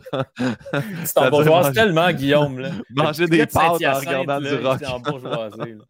Mais euh, non, c'est vrai que je suis allé une fois dans les, coulisses de, de, Chiaga. Je couvrais Chiaga pour Bande à part à l'époque. Oui. Euh, c'était agréable. Il y, avait, il y avait de l'alcool qu'il fallait payer, mais c'était vraiment pas cher. Puis là, tu as des euh, tu croisières bimoraux, puis bon, des, des gens comme ça, le, gratin. Puis, euh, puis tu peux regarder les spectacles sur des écrans géants. Non, c'est quand même c'est, le fun d'aller dans, dans, le pit, là, de, de, se mêler de, la, de l'affaire pour vrai. Mais à Rage Against the Machine, je ne suis pas convaincu que j'aurais le, courage d'aller dans le pit. Euh, non, moi non plus. On y va avec les questions rafales. Je t'explique. on donne généralement deux choix tu choisis un ou l'autre. Tu peux t'expliquer. Là, pas, on appelle ça rafale, mais c'est pas comme. Voici ma réponse. tu peux t'expliquer. Je ne vais pas pogner un choc d'infophone si je ne réponds pas. Non, non, exactement. Puis je tiens, je tiens toujours à rendre euh, les hommages à Yann Bilodeau, mon auteur, qui c'est lui qui prépare les rafales. Bravo, Yann. distribue le travail. Moi, en fait, mon travail, c'est je réécris complètement les questions de Bernard Pivot et Yann fait des recherches. Donc, euh, le devoir ou la tribune? Ça part bien, hein? Il y en a, y en a une dizaine. Ben, euh, le devoir, parce que je n'ai pas écrit euh, très longtemps pour la tribune. En fait, je vais, répondre. Je vais répondre d'une manière tellement politicienne. Mais j'ai surtout écrit à Sherbrooke pour euh, la nouvelle. La nouvelle, c'était un hebdomadaire donc, qui était encarté dans le Publisac. Puis j'ai l'impression d'être tellement vieux quand je dis ces affaires-là. encarté dans le Publisac, c'est quand même bien dit. Oui. Puis ben donc, j'ai commencé à Sherbrooke, j'écrivais dans Voir Estrie, qui était l'édition locale du journal Voir. Euh, après, ce journal-là a fermé ses portes. Fait que je suis allé écrire pour La Nouvelle, qui est un journal qui avait été fondé dans les années 70 par Jean-Luc Mongrain, puis donc qui appartenait à ce moment-là euh, au même groupe que, La Tribune, au même groupe de presse que La Tribune. Euh, puis là, j'ai vraiment appris beaucoup de choses parce que j'avais été recruté par une femme qui est devenue mon amie, qui s'appelle Sonia Bolduc, qui écrit pour La Tribune toujours, qui est merveilleuse. puis on a eu beaucoup de plaisir parce qu'on avait beaucoup de liberté à la nouvelle, on faisait des dossiers, puis je pouvais interviewer des groupes de, punk puis de rock obscurs. Euh, si Ten Football était venu à Sherbrooke, j'aurais pu les interviewer pour la nouvelle. Puis euh, là, j'ai eu vraiment euh, beaucoup de fun. Puis, mais la nouvelle a fermé ses portes parce que c'était cette époque-là pour, pour le monde des médias. Puis là, après, je suis allé écrire pendant une année ou deux pour le. Je faisais une chronique dans la nouvelle qui s'appelait je donne beaucoup trop de détails, je suis désolé. Mais euh, je, faisais, je, fais une chronique dans la nouvelle que, j'aimais beaucoup qui s'appelait Une bière clamato avec. Donc là, si quelqu'un. Euh, des fois, je rencontrais des, gens, des acteurs de l'actualité locale. Des fois, c'était des artistes. Mettons, c'était venu faire une tournée promo à Sherbrooke, mais là, j'aurais dit à ta relationniste Est-ce que Guillaume, ça y tente de venir prendre une bière clamato avec moi à la Taverne Alexandre, qui est un endroit merveilleux où on sert des, de la bière et des smoke meat. Puis je faisais un compte rendu de, de ces entrevues-là. Donc, j'ai fait cette chronique-là dans la tribune par la suite. Puis après, j'ai été euh, recruté comme pigiste pour le devoir. Mais là, au devoir, j'ai appris beaucoup de choses. Puis je pense que c'est ça qui m'a permis de, me faire connaître de bien des gens, notamment les gens qui m'ont engagé à la presse. Donc là, c'est ça, il faut, que je conclue quand même en disant que je suis heureux de travailler, euh, à, la heureux de travailler à la presse maintenant. Parfait. Critique d'humour ou critique de musique? Euh, je pense que maintenant, Ouais, critique d'humour, je préfère euh, écrire ces, textes-là. Je trouve qu'il y a comme un, plus grand défi. C'est quand même difficile, puis il n'y a pas beaucoup de modèles. Euh, des critiques musicaux que j'admire, il y en a vraiment beaucoup. Je parlais de Claude Rajotte tantôt qui ne le faisait pas à l'écrit, mais qui le faisait à la télé. Euh, mais des, des grands critiques musicaux aux États-Unis, je pense à un gars comme Lester Bangs ou plus un, gars qui, est davantage de notre époque comme Chuck Lusterman ou Rob Sheffield, c'est des modèles pour moi. Puis donc, il y a comme un, une sorte de format pour faire de la, critique musicale. Euh, on sait à quoi ça devrait ressembler. Tandis que de la critique d'humour, puis je pense qu'il y a beaucoup de, gens du monde de l'humour qui l'ont dénoncé. souvent, ça c'était donné à quelqu'un, comme Ah, le gars du théâtre, il y a une semaine lousse, fait qu'il va aller voir la première de Guillaume Pinot. Euh, fait que ça donnait pas toujours les résultats les, les plus heureux parce que l'humour, c'est une forme d'art à part entière. Puis pour bien la, la critiquer, mais je pense qu'il faut s'y intéresser, puis il faut essayer de bien la comprendre. Puis je ne vais vraiment pas prétendre ici être un, connaître tous les humoristes euh, au monde, puis être un nerd d'humour comme, comme certains le sont dans, ton milieu. Mais j'essaie quand même de me tenir au courant. Ouais. Donc, euh, puis je trouve que c'est une forme aussi. Moi, j'ai étudié en, en littérature, j'ai fait un bac en littérature. Puis c'est comme ça que j'ai commencé à écrire dans le devoir en faisant des, critiques littéraires, ce que je fais encore à, la presse. Puis je trouve que l'humour, quand même, c'est une forme qui, ça va sans doute étonner des, les snobs qui trouvent que l'humour québécois est donc bien vulgaire, etc. Mais je trouve que c'est quand même une forme d'art qui se rapproche beaucoup de, la littérature. C'est des textes que vous livrez sur scène. Il y a un récit qui est, bien, qui est bien construit ou qui est mal construit. Euh, donc, euh, je trouve que ce qui distingue souvent les, les, mettons, les bons humoristes des très, très bons humoristes, c'est ça, c'est l'écriture. Parce que les gens qui se rendent à faire des tournées partout au Québec, comme c'est ton cas, c'est dans la plupart des cas des gens qui ont un charisme fou, qui, qui sont capables de, tenir le public dans leurs mains. ça, vous l'avez pas mal tous, mais après, ce qui fait que, ce qui distingue les, gens qui, sont, qui appartiennent à l'élite de l'humour, c'est leur maîtrise de l'écriture, puis du, sens du récit qui nous permet d'aller dans différentes zones d'émotion. Puis ça aussi, ça vient avec, avec l'expérience. Donc, ben euh, ouais, j'aime beaucoup ça, faire des critiques d'humour, puis c'est un, c'est un beau défi de résumer un spectacle puis de ne pas brûler les punchs aussi. Tu sais. ouais. puis un Ou de ne pas les voir venir. Puis... Ah ouais, non, ok, tu parles de quand toi tu les Dans mon texte, exactement. Oui, oui, oui. oui, Ah, ça, j'ai euh, ça. Quand, quand, mettons, c'est pas tant une critique que genre un, je veux dire, un compte rendu ou juste un résumé de Ah, ben il a parlé de ça, il a parlé de ça, il a parlé de ça, telle personne va voir le show, puis Ah aussi, il a fait cette joke-là. C'est comme. On en a lu, là, il y en a qui ont sorti, puis on est comme OK, parfait. ouais, moi j'essaie quand même de, dans, dans le meilleur des mondes, puis quand, quand, je réussis à bien faire mon travail, ce que je cherche à faire, c'est faire comme une, une lecture, là, dans quoi il s'inscrit, c'est quoi son style, c'est qui ses, héritiers, euh, à quelle tradition il appartient, puis aussi dire ben, de quoi il parle, c'est quoi le regard qu'il pose euh, sur le monde, ce gars ou cette fille-là. Ouais. La prochaine? Pas, je, je, réponds vraiment pas en rafale, je suis désolé. Mais non, mais c'est parfait. Il faudrait que j'arrête d'appeler ça rafale. Ça serait question personnalisée plus que rafale, je devrais dire. Euh, Flaming Lips ou Nick Cave? Euh, hey boy. Euh, Nick Cave sur disque, puis les Flaming Lips en spectacle, je pense. c'est bien. ben, les Flaming Lips, est-ce que tu les as déjà vus en spectacle? Non. Parce que les, Flaming Lips, c'est vraiment c'est une, fête, mais comme une, orgie. on garde nos vêtements, mais c'est vraiment une orgie de, de ballons, puis de confettis. Puis dès la première chanson, les gars ont des canons à confettis. Euh, Wayne Coyne, le chanteur, il y a toutes sortes de, les, petits canons à confettis, puis il y en a des plus gros. Il y a aussi une boule, comme une espèce de boule dans laquelle on mettrait une souris. Puis là, il entre là-dedans, puis il roule la, boule, il marche sur la foule, comme Jésus sur l'eau. Il marche sur la foule dans sa boule. Puis leur musique a un, aspect un peu. J'allais dire gospel, c'est pas le bon terme parce que c'est pas vraiment de la musique noire ce que fait Flaming Lips, mais il y a comme quelque chose d'un peu, euh, d'un peu religieux. C'est comme un genre de, secte. Là, euh, tandis que ben, Nick Cave, je suis allé le voir récemment en spectacle, puis j'ai eu la chance de, de, ben, de l'interviewer. C'était une conférence de presse avec plusieurs journalistes parce qu'il y a une expo présentement qui est présentée à la maison euh, des festivals au centre-ville de Montréal, une expo euh, euh, sur Nick Cave, donc qui présente sa carrière et différents artefacts. Ils ont reproduit son bureau, le bureau dans lequel il écrit ses chansons. Il y a sa bibliothèque à lui. Il y a, tout, il y a des milliers de livres, puis c'est les vrais livres de Nick Cave. Puis il a donné une conférence de presse aux journalistes dans cette pièce-là de son exposition quelques jours après euh, son spectacle à Montréal. Puis, euh, mais c'était un moment merveilleux. Mais son spectacle à la Place des Arts, c'était tellement euh, intense parce que ses deux, trois derniers albums sont inspirés de la, mort tragique de son fils qui était ado. Puis donc, toutes ces chansons-là sont c'est des chansons de deuil. Puis j'ai jamais braillé de même dans une salle de spectacle, Guillaume. C'était comme presque gênant. Mais tu sais quoi? Moi, j'ai c'était au Théâtre Maisonneuve. On est allé voir parce que ma blonde tripait là-dessus, j'avais acheté des billets. On était troisième rangée, on était allé voir Sigur Ross. Puis je comprenais Ça, c'est cathartique. Mais, mais, je braillais dans. Puis le moment j'ai regardé, puis je OK, tout le monde braille, mais je comprenais pas pourquoi. Je, je comprends rien de ce qu'ils disent. Mais la musique est tellement touchante, puis il joue avec un archet sur sa guitare. C'était fou. C'est des intenses, Sigur Ross. Ouais. J'ai pas pu expliquer pourquoi, mais ça me ça m'a fait pleurer d'une façon que je ne comprenais pas. Des fois, c'est pas nécessaire aussi d'expliquer euh, pourquoi. Il faut juste se laisser submerger puis euh, s'abandonner.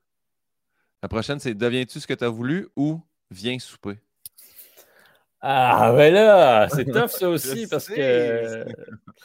Ben, je vais répondre Deviens-tu ce que tu as voulu, ne serait-ce que parce que c'est grâce à Deviens-tu ce que tu as voulu que j'ai pu euh, décrocher le contrat de l'animation. On pourrait peut-être expliquer c'est quoi. On ne va pas comme présumer que les gens ont regardé. Euh, ben, j'espère que les gens ont regardé Bien Souper, mais c'est diffusé à Ami Télé, qui est la chaîne qui, euh, qui parle des enjeux liés aux personnes en situation de handicap. Je suis une personne en situation de handicap, il me manque une jambe, la jambe gauche, je suis amputé.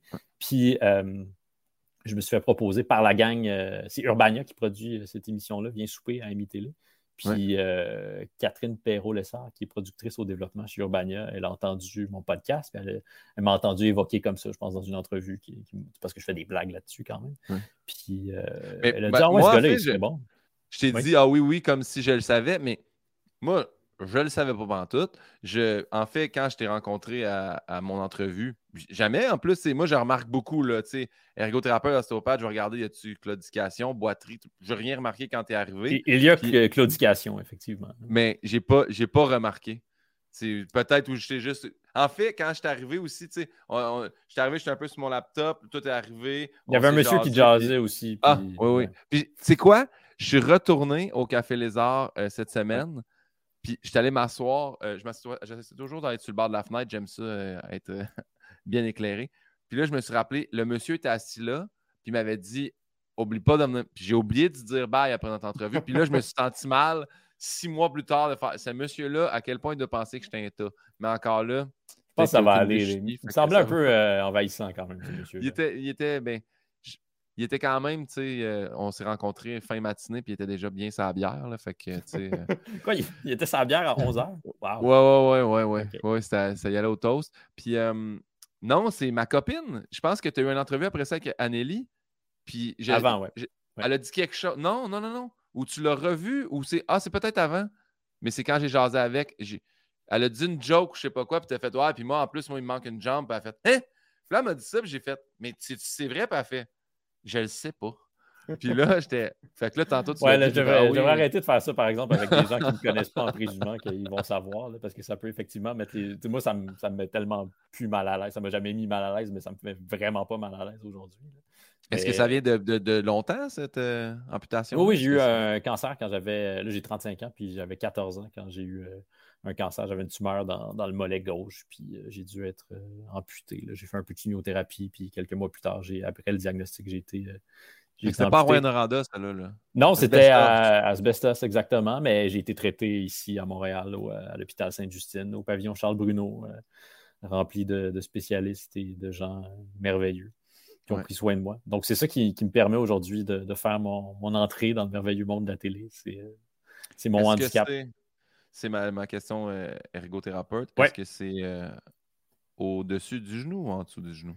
Au-dessus du genou, mais ça va, ça va sans doute t'intriguer, intriguer l'ergothérapeute que tu J'ai gardé ma rotule. Ah! Donc, j'ai pas mon genou, mais j'ai ma rotule, ce qui facilite l'appareillage, facilite la, conception de, ma prothèse. J'ai comme un, fond, ma rotule, sur lequel je peux m'appuyer. Donc, euh, ça, c'est quand même le, genre de luxe que les chirurgiens ont lorsqu'ils pratiquent une amputation qui est prévue. Si tu as un accident de voiture puis tu arrives à l'hôpital en mille morceaux, ils font ce qu'ils peuvent. Mais euh, quand c'est prévu comme ça, ils peuvent te faire l'amputation qui va te permettre d'être le mieux appareillé par la suite puis de, de pouvoir marcher avec une prothèse. Ouais. Ben, bien, bien répondu. Fait que finalement, c'est deviens-tu ce que tu as voulu? Oui, c'est ça. Ben, Catherine, donc, elle a entendu deviens-tu ce que tu as voulu? Puis elle a dit Ah, Dominique, il serait bon pour, pour ce concept-là. Donc, Viens souper, c'est que je reçois à chaque émission trois personnes qui sont en situation de handicap, mais qui ont aussi un autre point en commun. Donc, ce sont des, des jeunes, des vieux, des voyageurs, des artistes, etc. Puis, euh, on jase à la fois de, de, leur handicap, mais aussi on va au-delà du handicap. C'est un peu ça l'idée aussi de, derrière ce concept-là, de, de montrer que ben, effectivement, euh, c'est comme une évidence que si tu es handicapé, mais ça va affecter ton quotidien puis ta vie en général, mais qu'après, les personnes en situation de handicap sont bien d'autres choses que ça. Puis que c'est plate qu'on les réduise trop souvent à, leur situation euh, physique. Est-ce que tu as reçu des sourds? Euh, oui, on a reçu, on a reçu des sourds, mais c'est un peu ça, c'est le, problème avec la télé. C'est-à-dire qu'il faut que ce soit des, des sourds qui sont, en, oui, qui sont en mesure de parler. Euh, mais oui, on a reçu, euh, on a reçu des, personnes sourdes qui étaient. Euh, ben, en fait, c'est vraiment comme chacun des tournages est, très, très nourrissant pour moi parce que c'est ça. Ces personnes-là ont, des vies, ont des vies très, très riches puis ont rencontré beaucoup d'obstacles. C'est comme des clichés ce que je dis, mais. Non, non, mais à, chaque fois, à chaque fois, ça se vérifie. Là. Il y avait une, Vas-y, vas-y, vas-y. Non, mais j'allais parler d'une dame sourde qu'on a reçue qui était dans la soixantaine à peu près. Puis elle racontait, elle avait maintenant les, euh, implants, elle, les avait eus comme, au cours des, quelques années précédentes. Mais elle racontait comment, euh, quand ses enfants étaient jeunes, elle était très, très honteuse euh, de, sa surdité, puis qu'elle refusait que ses filles parlent de ça devant leurs amis, puis que c'est ses filles qui lui ont permis de, se réconcilier avec euh, sa condition, parce que là, ses filles se mettaient à faire des, oraux à l'école, par exemple, sur la surdité. Puis elle a compris que elle a compris petit à petit qu'elle ne devrait pas en avoir honte. Puis elle décrivait aussi le premier moment où elle a eu l'implant, la, première fois que tu entends quelque chose. C'est quand même. C'est puissant comme récit. Puis toi puis moi, on ne se souvient pas du premier moment où on a entendu quelque chose parce que c'est ça, on était tout petits. Mais exact. De, vivre ce premier moment-là quand tu la cinquantaine avancée, c'est puissant. Ouais. Puis, ben, je le dis, je le dis avant qu'il y ait un espèce de pseudo backlash qui arrive vraiment rarement sur mon podcast, mais il y a toujours des gens qui font Non, faut dire malentendant. Puis pour vrai, mon frère est sourd, puis j'ai déjà demandé, j'ai fait Il dit Je suis pas malentendant, j'entends pas. Je suis sourd, j'entends pas un peu, j'entends pas. J'ai fait Ah, ok, fait que tu acceptes que tu dit oui, pour moi, le terme, c'est sourd. Pour ça que je dis vraiment sourd et surdité quand je parle de lui dans mon spectacle. Mais les, gens qui, euh, qui, vivent avec ces réalités-là, la part du temps, sont beaucoup plus euh, relax que, les autres avec les mots employés. À chaque émission, on a au moins une personne qui est aveugle ou euh, malvoyante. C'est-à-dire qu'il y a des gens qui sont carrément aveugles et d'autres qui sont malvoyants. Puis là, au début, j'essayais d'éviter dans, mes phrases de ne pas employer tout ce qui est champ lexical de la vue que tu te rends rapidement compte que comme on, utilise plein de mots qui ont rapport avec la vie. C'est quoi votre vision de, la vie, vous, madame? C'est de madame aveugle. Ah, c'est tellement cave.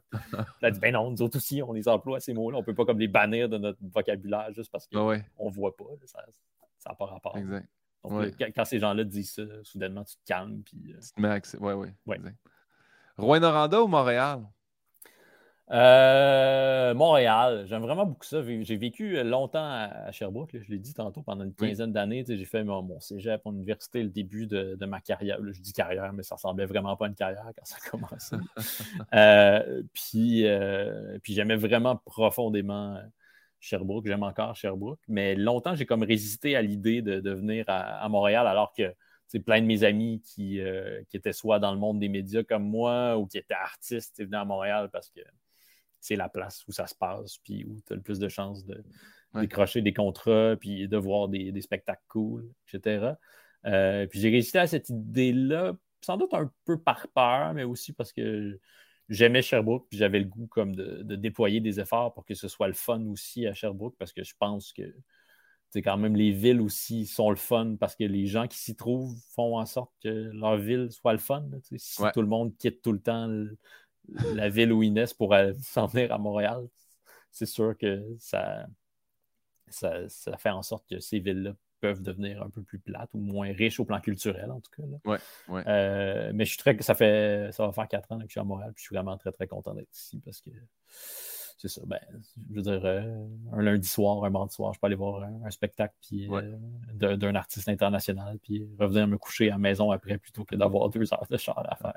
Ce qui est, euh, ce. Pas un mince avantage. Ouais.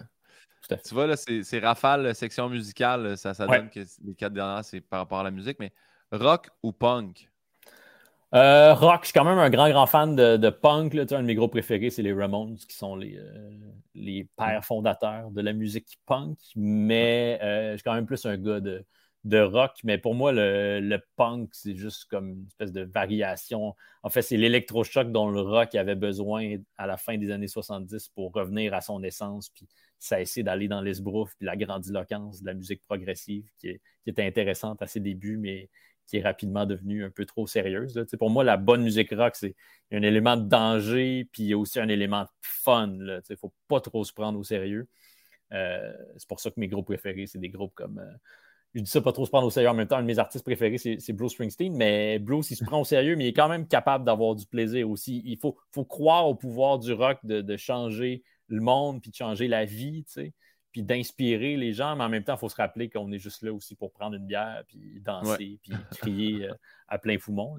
Mais c'est ça, j'allais dire que mes deux groupes préférés, c'est les Stones, puis les, en tout cas, deux de mes groupes. Là, ma blonde m'entend, puis elle dit tu, prononces cette phrase-là constamment. Ça, c'est mon groupe préféré, tu sais, mais t'en as combien de groupes préférés euh, en tout cas, il faut qu'il y ait un élément de plaisir. Puis le punk, surtout la, conception du punk, comme les, Ramones le, faisaient, euh, est pas mal articulée autour du, du fun. ouais. Puis, euh, fait que le rock, mais euh, j'aime, j'aime quand même le punk. Mais tu vois, tu nous as brûlé une réponse parce ah. que, tu sais, j'ai dit, je vais faire comme à Louis-José, je vais lui demander Rolling Stones ou Beatles, mais ben là, ça, Rolling Stones dans le tapis. Là, je suis. Euh, ben, si tu as, entendu, si les gens ont entendu mon, l'épisode de mon podcast avec Louis-José, il y a comme au moins la moitié de l'épisode, c'est euh, on parle des, Rolling Stones. Ouais. Euh, j'ai demandé, moi, j'ai, parce que je fais en remplacement là, à l'occasion, quand, puis quand je suis dispo, il me demande de faire des premières parties. Mhm. Je le fais parce que des fois, des fois c'est le fun juste parce que crime, c'est Louis-José, puis c'est un rêve de faire sa première partie, ou c'est des salles que je m'en vais faire. je me dis, quelle belle exposure de leur montrer 15 minutes de Guillaume Pinot. il faut l'aider, le Louis-José. Ouais, ben tu sais, Louis-José, c'est ça. Fait qu'il s'acoquine avec les plus jeunes. Mais euh, non, non, il m'a je disais, je repars de Gatineau. Euh, j'aimerais ça, tu sais, je, veux, je veux écouter les Rolling Stones dans le char. tu sais, je veux euh, me. Puis il m'a dit, euh, ah, il dit, commence avec genre Let It Bleed, là, tu sais, ça va être. puis c'est vraiment bon. Je l'ai vraiment beaucoup. Là, Let It Bleed, c'est le titre de l'album, c'est pas juste le, titre de la chanson. Là. C'est ça. Mais là, la chanson Let It Bleed sur l'album, c'est celle que j'ai préférée personnellement. We all need someone we can bleed on. Mais euh, ouais, c'est un bon, très bon choix. Sinon, Beggar's Banquet, euh, très très bon album aussi, la même époque. Sticky Fingers, c'est l'album avec le, zip. Euh, ouais, Sticky Fingers, c'est l'autre qui m'a. C'est les deux back-à-back que j'ai. Parce que j'avais. j'avais. J'ai dit, j'en m'en suis pris un, mais je me suis rendu compte que c'était un show live que j'avais pas. Ah, ouais.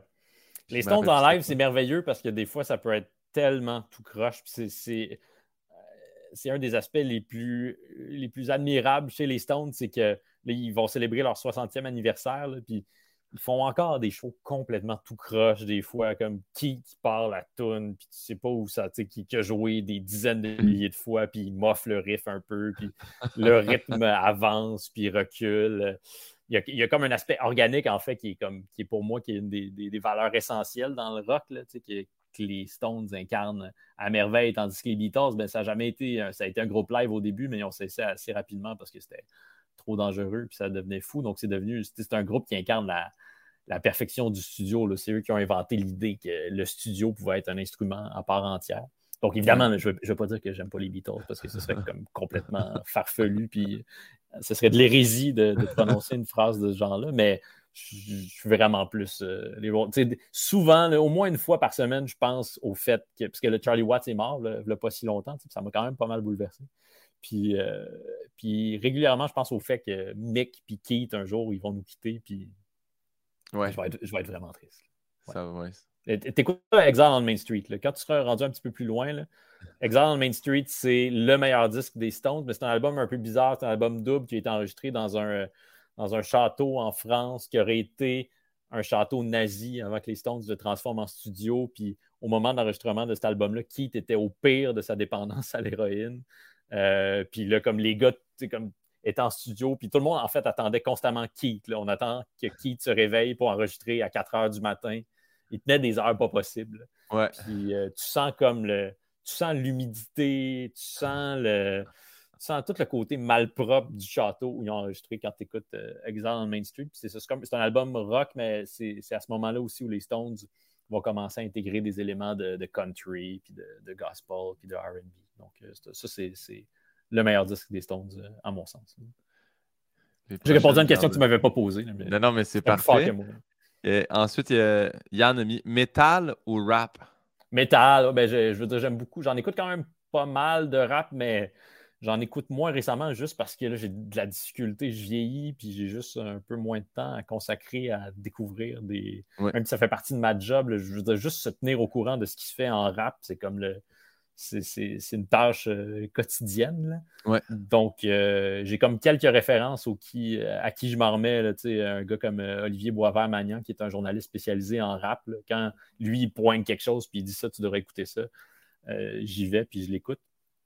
Mais je suis un peu largué en matière de hip-hop. Quoi que tantôt, tu vois, je réécoutais du, euh, du vieux, Loud Outrageous, euh, parce que leur album Gollywood célèbre euh, son dixième anniversaire cet été au Francophonie. Mais je suis vraiment plus un gars de métal. Je vais. Ben, j'écoute peu, mettons, de death metal, mais j'aime beaucoup Black Sabbath, qui est le grand groupe, le, groupe qui a inventé le métal. Puis j'écoute pas mal de, stoner rock, puis ce genre de, musique-là qui est très, très qui te fait entrer dans une transe. ça, j'aime beaucoup ça. Ska ou pop? Euh, ben, j'aurais le goût de prendre. Je vais prendre la défense du ska. Parce que là, les, gens, comme un, de mes disquaires favoris qui s'appelle le, Vacarme, qui se trouve sur la Plaza Saint-Hubert. Euh, eux, ils ont un tableau à l'entrée. Je ne sais pas s'ils le mettent tout le temps, mais en tout cas, pendant un bout sur leur tableau à l'entrée, c'était écrit. En tout cas, il y avait une joke. Ils te laissaient savoir que tu n'allais pas trouver d'album de ska dans, leur boutique. Euh, puis c'est comme cool de, se moquer du ska. Alors que moi, j'en ai. Toi, est-ce que tu en as écouté du ska euh, quand... Ben, j'ai écouté, je, vais te dire, parce que je sais pas si. Mais Planet Smashers, quand j'étais jeune, je capotais, puis il y ah avait comme des tonnes de ska là-dedans, puis il y avait beaucoup d'implications de trompette. Puis, oui, j'en ai écouté. Là. Puis je pense que c'est le seul mouvement de danse punk, ska que j'étais capable de. skanker, toi. ouais, ouais, ouais, exact. Mais, euh, fait quoi, j'en ai beaucoup écouté, mais là, c'est du ska, tu sais. De, les, les, puristes disent que c'est pas du vrai ska, mettons Real Big Fish, puis euh, Mustard Plug, puis Big D in the Kids Table, ce genre de groupe-là.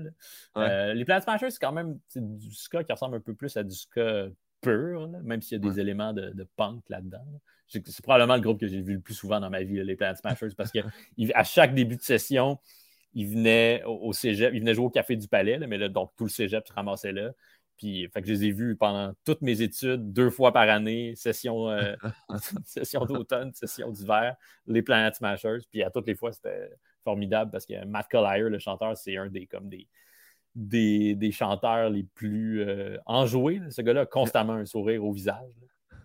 Donc, euh, ouais, là, c'est comme j'écoute quand même beaucoup de, musique pop. Je suis un grand, grand fan de, Taylor Swift.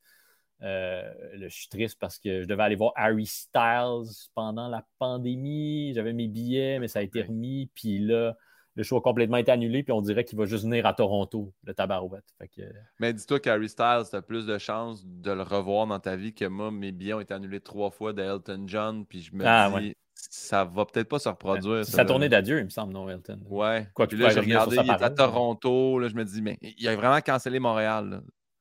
Fait que j'ai fait comme. C'est ah, Ça aussi, de plus en plus souvent, quand il y a un artiste euh, vieillissant comme Elton John qui passe euh, à Montréal, tu sais, même si c'est quelqu'un que, dont je ne suis pas comme un méga fan, je me dis, il faudrait quand même que j'y aille, parce que ça se peut que ce soit la dernière fois. Il faut, faut, saisir ces occasions-là, même si euh, ça coûte 300$ puis 300$ de bière après. Plateforme numérique ou vinyle?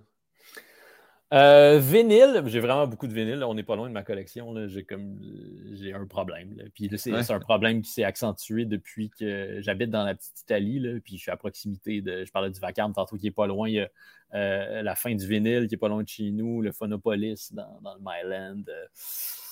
c'est un problème. En même temps, c'est comme c'est devenu mon refuge là. pendant la pandémie aussi. C'était comme une des seules choses qu'on pouvait faire. Fait que j'allais passer une demi-heure, 45 minutes à flipper des vinyles.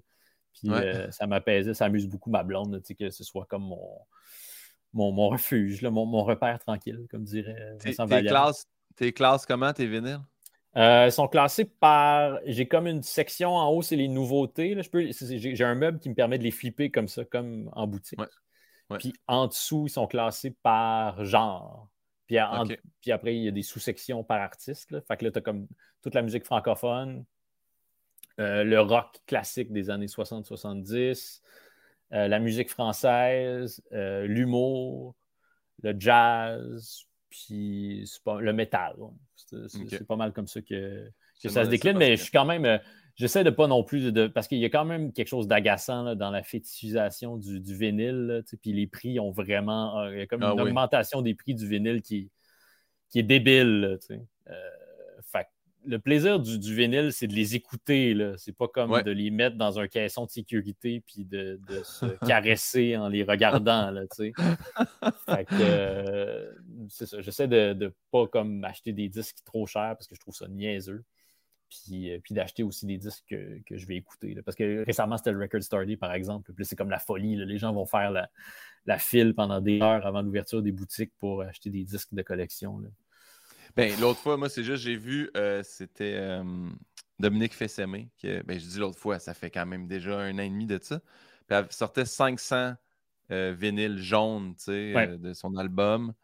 Puis elle dit, ils sont juste release. Puis elle mettait un site, puis sur le site, ça disait, voici les boutiques qui en ont. Puis là, j'ai vu Disque Le Maire à Saint-Hyacinthe. Je fais, OK. Puis là, je disais, à quel point, genre, je vais pas être le premier? Fait que j'appelle Disque Le Maire, puis il fait, il nous en reste juste un, mais il dit, on peut pas les. il dit, genre, nous, on en a reçu trois il nous en reste juste un, mais on ne peut pas les réserver. Puis j'ai fait, hein? j'ai appelé un de mes chums de Saint-Hyacinthe. Va, va au disque le maire, puis mais tu sais, je, je l'aime, Dominique Fils-Aimé, mais on dirait que ce stunt-là m'a créé un, envie et un besoin d'avoir ce vinyle jaune-là. Ouais. Mais là, j'avais l'air de, de, vomir sur les collectionneurs, mais moi aussi, je veux dire, en fait, je dis ça, en fait, c'est comme plus un avertissement que je me sers à moi-même de ne pas comme trop m'engager dans cette voie-là parce que je sais que c'est comme c'est irréversible, mais je suis aussi du genre à, je veux à toutes les semaines, je, regarde les nouveaux arrivages à la fin du vinyle. Puis je me souviens récemment, je m'en allais à Sherbrooke puis euh, les nouveaux arrivages sortent. Puis il y a un disque que je voulais vraiment, c'est l'album de Lindsey Buckingham et Stevie Nicks qui ont enregistré avant de joindre Fleetwood Mac. Je ne l'avais jamais vu. Fait que là, il est dans la liste des nouveaux arrivages. Puis j'écris à Dan, qui est le propriétaire, sur Instagram. Puis je dis Peux-tu me le garder? Peux-tu me le garder Puis il répond pas. Puis il répond pas. Puis là, je vois qu'il voit le message, puis il répond pas. Puis, là, je, le bombardais de messages pour qu'il finisse par répondre Oui, oui, genre, je l'ai mis de côté, calme-toi, tu viendras le chercher.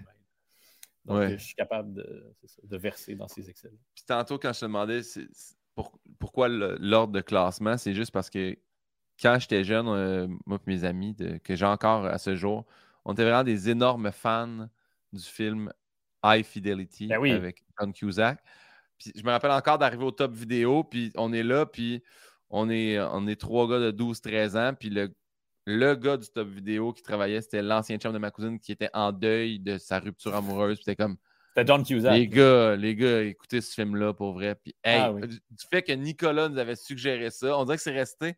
Fait je l'ai, je l'ai acheté. Je l'ai encore en VHS, je l'ai en DVD, ce film-là. À l'occasion, je l'écoute. Puis lui, il classe ça par, en ordre autobiographique. Ben oui, c'est ah oui, j'écoutais cette musique-là quand j'étais triste de ce moment. je trouvais ça juste drôle. Puis j'ai essayé de classer ça, mais tu sais, j'écoute pas assez les vinyles où j'ai plein de vinyles qui étaient à mes parents euh, ou mes oncles qui étaient dans la musique que je fais. C'est pas autobiographique. Genre, ce, chunk-là, je m'y ai fait donner. Ceux-là, c'est les miens. Fait que, as-tu, euh, as-tu regardé la, la, série télé euh, High Fidelity qui est sortie non. il y a quelques années? Ils ont, ils ont créé une série télé, c'est Zoe Kravitz, la, fille de Lenny Kravitz, qui joue le personnage. De, ils, ont, renversé, c'est-à-dire que c'est une femme qui incarne le personnage principal, qui vit une rupture, puis qui est propriétaire d'une boutique de disques. Puis ils en ont fait une série d'une dizaine d'épisodes. Ah, ben je vraiment, ça. ça a l'air comme d'une mauvaise idée, là, parce que c'est un roman adapté au cinéma, puis là, on va mettre. C'est un peu bizarre de changer le, genre du personnage principal, mais ça fonctionne complètement. C'est très, très beau. Ah, ben, très cool. Et là, euh, c'est c'est la dernière des rafales, mais il nous reste six questions après. Mais euh, c'est tout le temps la question où je me dis, c'est vrai, Yann doit consommer, mais soit que chaque fois que tu rentres dans une épicerie, on t'accueille avec un spectacle de théâtre amateur de cinq minutes, ou soit que chaque fois que tu vas voir un show, ça prend 30 minutes avant qu'ils trouvent ton billet et te laissent entrer. Euh, je vais prendre le, spectacle de théâtre amateur. Je préfère vivre quelque chose de pénible que de juste être dans l'attente comme ça, tout seul. Ouais. Bien répondu. C'est quoi ta plus grande peur ou ta plus grande phobie, si t'en as une? Euh, mal vieillir, devenir plate, m'encrouter, euh, ne plus me challenger. tout ça. C'est pas pour rien que le nom de mon balado, c'est Deviens-tu ce que tu as voulu? C'est quand même une question qui, m'habite beaucoup. Puis on envoie des gens autour de nous. Tu il était tellement cool à une certaine époque, puis là, tu, les revois quelques années plus tard, puis tu te demandes comment ils ont pu passer de, de héros à zéro, pour citer le groupe Projet Orange. oui, euh, Bien joué. Ça fait plaisir. Euh, puis, fait ça, ça, m'habite quand même euh, pas mal. J'espère. Mais c'est bien, tout tantôt, tu disais que tu l'avais écrit dans ton album de sixième année. Je pensais que c'était comme un peu de là que c'était Deviens-tu ce que tu as voulu aussi. J'espère ne pas devenir paresseux, mais au sens large du terme, paresseux, euh, de, perdre ma curiosité, en fait. Je pense que c'est ça qui est comme le qui me rend le plus triste. Tu vois des gens qui sont comme qui, arrivent jamais à être enthousiastes pour quoi que ce soit. Ça, c'est triste. Qu'est-ce que tu souhaiterais pas à ton pire ennemi? Euh, de perdre ses enfants. Euh, je pense que c'est devenu très, très sérieux. Non, non, mais j'avoue. Puis le, tu vas voir, le pace de ces questions-là est très mal fait. Je ne l'ai jamais changé. Puis je me dis, ah, des fois, ça amène quelque chose de drôle. Des fois, ça fait juste faire comme, oh! Mais ça Laissons les gens avec euh, une envie de, suicider. Euh, mais ouais, non, ça quand même, euh, je, me doutais bien que c'est horrible. je veux dire, pas, pas perdu moi-même un, enfant, mais depuis que, je suis père, on dirait que c'est quelque chose auquel je pense parfois. Puis je ne souhaiterais pas ça à à personne. personne. Euh, c'est quoi pour toi le bonheur parfait? Euh, ben, un moment, la, ouais, le... la bonne musique, la bonne chanson. Il faut, que la, bonne tune joue pendant ce, moment-là. Euh, la compagnie parfaite. Ce serait sans doute la compagnie de, ma blonde, de ma fille, de, quelques-uns de mes amis, de mon cousin PG. Euh, puis euh, une bonne bière froide, la bonne température. il y a un écrivain qui écrit là-dessus l'ivresse de la première gorgée de bière. c'est quand même quelque chose de, Avec la petite parfaite. Là. Ouais. ouais. Euh, ce serait ça. Ben, c'est les bonheurs simples. Quand même, c'est quelque chose auquel on revient euh, souvent. Puis c'est dommage que ce soit devenu un cliché, mais à mesure qu'on vieillit, on se rend compte aussi que ces choses-là sont, précieuses. Puis elles, deviennent, à mesure qu'elles deviennent de plus en plus rares, on apprend à les chérir. puis je pense que la pandémie a aussi amené un fait de voir sa famille puis être avec son monde autour d'un feu avec une bière, ça reste quand même la chose qui nous manque le plus quand on est isolé chez soi. Donc, euh, ouais. Euh, ça a été quoi, selon toi, ta plus grande épreuve? Ben, on en a parlé tantôt. Quand même, un cancer, c'est assez, euh, difficile à battre. Ça, me rend un peu désagréable aussi parfois parce que j'ai de la difficulté à avoir de l'empathie pour les problèmes des autres. Là. Ouais.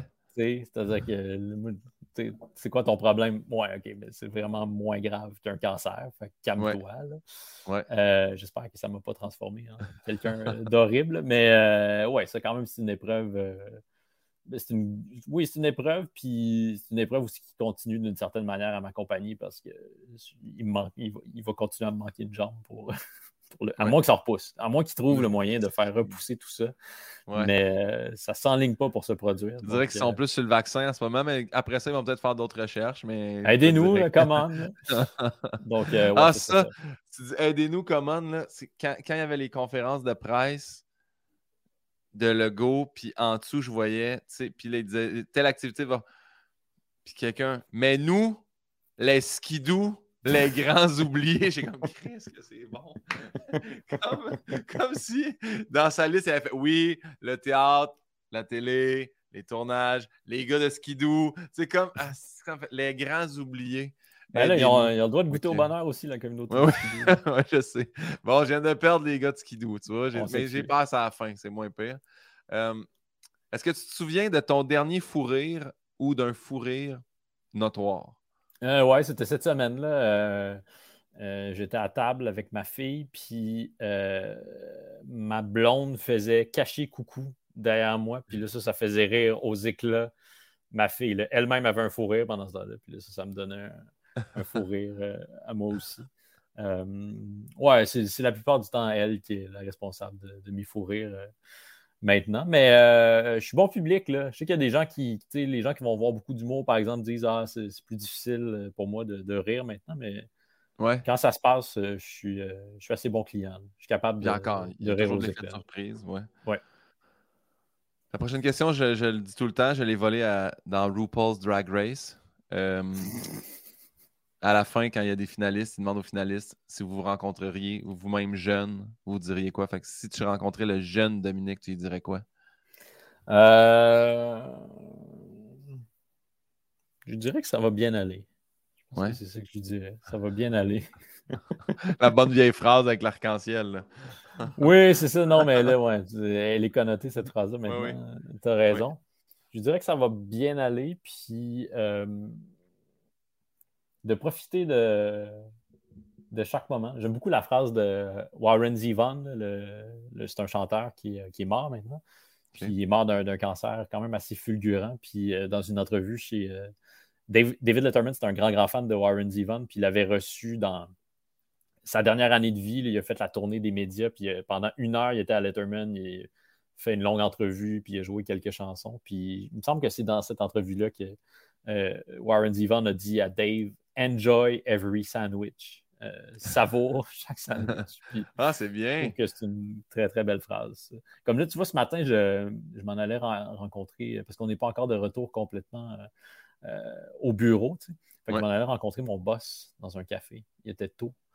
Puis euh, j'écoutais un de mes podcasts préférés qui est un podcast de lutte. C'est des gars qui décortiquent la semaine, les événements dans le monde de la lutte. Que, puis je regarde même pas les émissions. comme je me tiens au courant par le biais de ces podcasts-là que j'écoute. Puis c'est juste des voix rassurantes. Évidemment, je ne les connais pas, ces gars-là. C'est des Américains. Je devrais jamais parler. mais ils sont dans ma vie à chaque semaine. Puis ce que je faisais, juste marcher en m'en allant au café. Puis c'est ah, c'est quand même le. J'ai l'impression de vivre ma, ma vie de rêve, là, dans ce petit moment-là qui, est hyper banal où j'écoute un podcast en prenant une marche. mais je suis heureux que, quand j'étais quand j'avais 11 ans, 10, 11 ans, 9, 10, 11 ans, un des plus grands plaisirs de ma vie, c'était d'aller chez le disquaire avec ma mère. je la harcelais toute la semaine, puis elle finissait par céder. Puis on allait au Polisson, au centre commercial, à Rouen-Noranda, promenade du cuivre, puis j'avais le droit de m'acheter un CD. Puis ça, ça me remplissait de joie. Puis là, maintenant, comme à chaque jour, si je veux, je peux aller dans un disquaire puis m'acheter presque tous les disques que je veux. Ouais.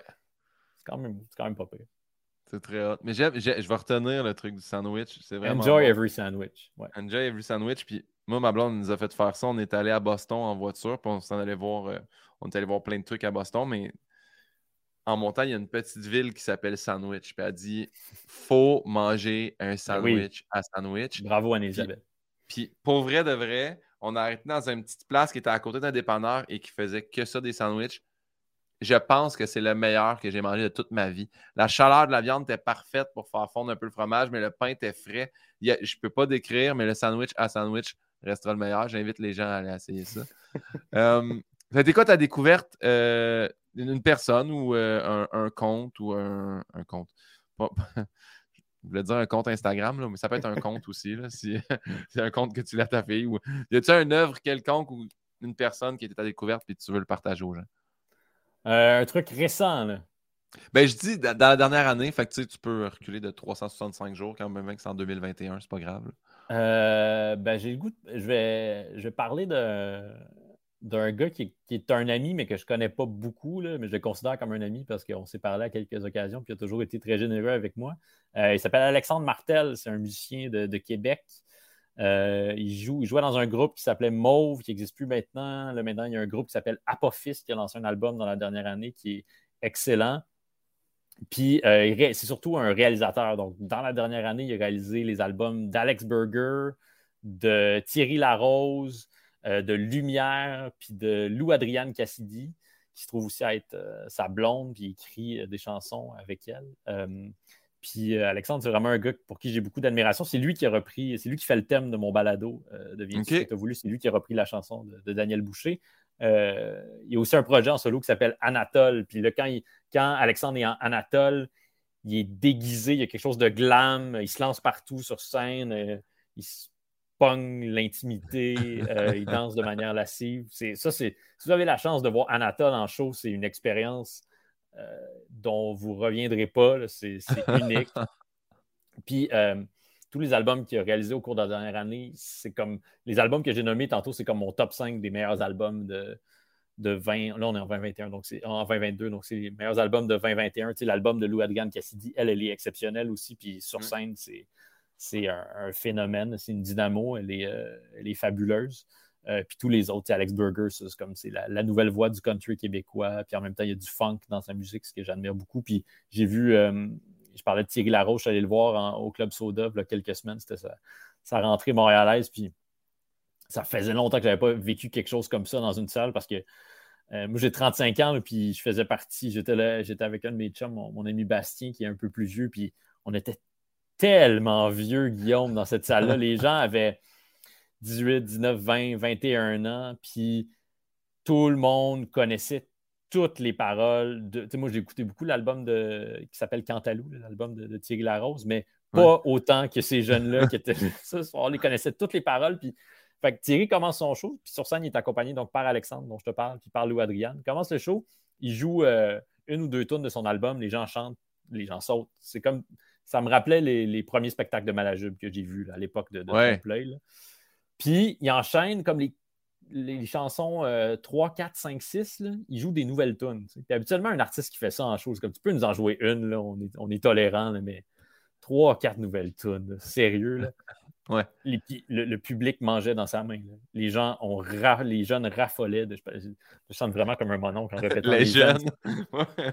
Mais tous les jeunes gens autour de moi euh, C'est une bonne chanson, elle était vraiment excellente aussi. Donc, j'ai déjà hâte d'entendre son album, mais ça faisait longtemps que je n'avais pas assisté. C'était un bon spectacle, puis c'était un bon spectacle parce que ce qui se passait sur scène était merveilleux, mais aussi parce que le spectacle qui se déroulait dans la salle était vraiment très, très émouvant. J'avais l'impression d'assister à la rencontre entre un artiste et euh, son public, puis ça, c'est toujours euh, touchant quand ça se produit. Fait que ce serait euh, Alexandre Martel pour l'ensemble de, son œuvre. Allez écouter Anatole, Apophis, allez écouter Alex Berger, Lumière, Louis Adrien Cassidy, puis est-ce que j'en ai oublié? Thierry Larose, c'est ça. J'en ai assez parlé, c'est beau. Ben, c'est bien. Ben, Alexandre Martel, je vais retenir ça. Je vais, aller, je vais aller googler. On est rendu au moment où c'est la dernière question. Euh, c'est une question qui vient de mon invité d'avant. Oh. Donc, euh, mon invité d'avant était Mathieu Dufour. Matt, Duff. J'ai déjà interviewé. Matt Duff qui euh, demande Attends un peu, je, l'ai. Clac. Dominique, qu'est-ce qu'il va rester de bon de la pandémie, à ton avis? Ben là, je pourrais répondre. La, réponse facile, ce serait il va rester la carrière de, Mathieu Dufault. Quand je l'ai interviewé, c'était pour parler du phénomène de son coronavirus. J'en avais entendu parler. Il était, ça faisait quelques semaines qu'il faisait ça. Puis j'en entendais parler. Je vais voir ça. ça faisait longtemps que je n'avais pas été. Euh, aussi fasciné par un phénomène, je dis télévisuel, mais c'était sur Instagram, mais ce qu'il a réussi à, créer aussi avec Véronique Cloutier, avec qui il commençait euh, chacun de ses lives. C'était. Tu sais, moi, mes, émissions de télé préférées, celles qui m'ont le plus marqué, c'est des émissions où tu avais l'impression que tout pouvait se passer. Tu regardais La fin du monde est à 7 heures, mettons. Là. Puis il se moquait du diffuseur, il se moquait genre juste du fait qu'ils soient en train de faire de la télé. Euh, il y avait beaucoup d'auto, ils parlaient beaucoup de leur petit budget. Il n'y avait pas une scène pour faire le show, mais ils le faisaient quand même. Ouais. Puis tu sentais, c'est ça que Bruno Blanchet pouvait faire une folie, puis que ça allait prendre Marc Labrèche par surprise, puis que le fourré qu'il allait avoir, c'est un fourré authentique, c'est pas un fourré de, théâtre. Euh, fait qu'on retrouvait ça dans, le coronavirus de, de Matt Duff. Tout pouvait se passer à tout moment. Puis je serais heureux si la télé traditionnelle se rappelait un peu plus souvent que les, les moments de télé dont on se souvient quand on présente des Ah, voici les 10 plus grands moments de la télé des années 80 ou 90. C'est toujours des affaires de même. Parce que c'est rarement des trucs qui ont été longuement préparés et prévus. C'est quand on donne de l'air, de l'oxygène, de la liberté aux créateurs de créer que les moments mémorables se, produisent. Fait que j'espère qu'il va, qu'il va rester ça. Mais je pense qu'on va se souvenir de, de ces moments-là, quand même, c'est ce qui est paradoxal finalement, c'est que les moments dont on va se souvenir de la pandémie, c'est des moments qu'on a vécu euh, collectivement, en regardant le, coronavirus, euh, des milliers de gens ensemble, puis en regardant les lives d'Arnaud Soli, puis euh, d'une coupe d'autres comme ça. Ouais. ouais. Très bien répondu. Et c'est à ton tour de poser une question à ma prochaine invitée qui sera Élise Marquis. Élise Marquis! As-tu une question pour l'animatrice des chefs? Pour une euh, quatorzième saison, si je ne m'abuse.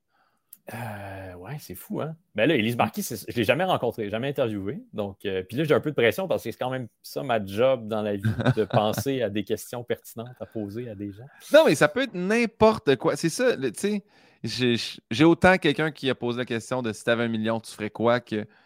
Puis à chaque fois, je donne tout le temps cet exemple-là parce que c'est lui qui me revient tout le temps. Mais, tu sais, euh, voyons, Laurence Nerbonne avait demandé si tu avais à passer une journée sur une structure gonflable dans un lac, ça serait laquelle? Je trouve ça le fun, tu sais. Euh, ah, Maud Landry a demandé quelle est la meilleure façon de laisser quelqu'un. barouette de bonne question. Ça, c'est un conseil de vie. Oui, oui, mais peut-être qu'elle voulait avoir un conseil de vie. Est-ce que son message, est-ce que son chum était à l'écoute de cet épisode-là? Il devrait peut-être euh, prendre des. Je sais pas.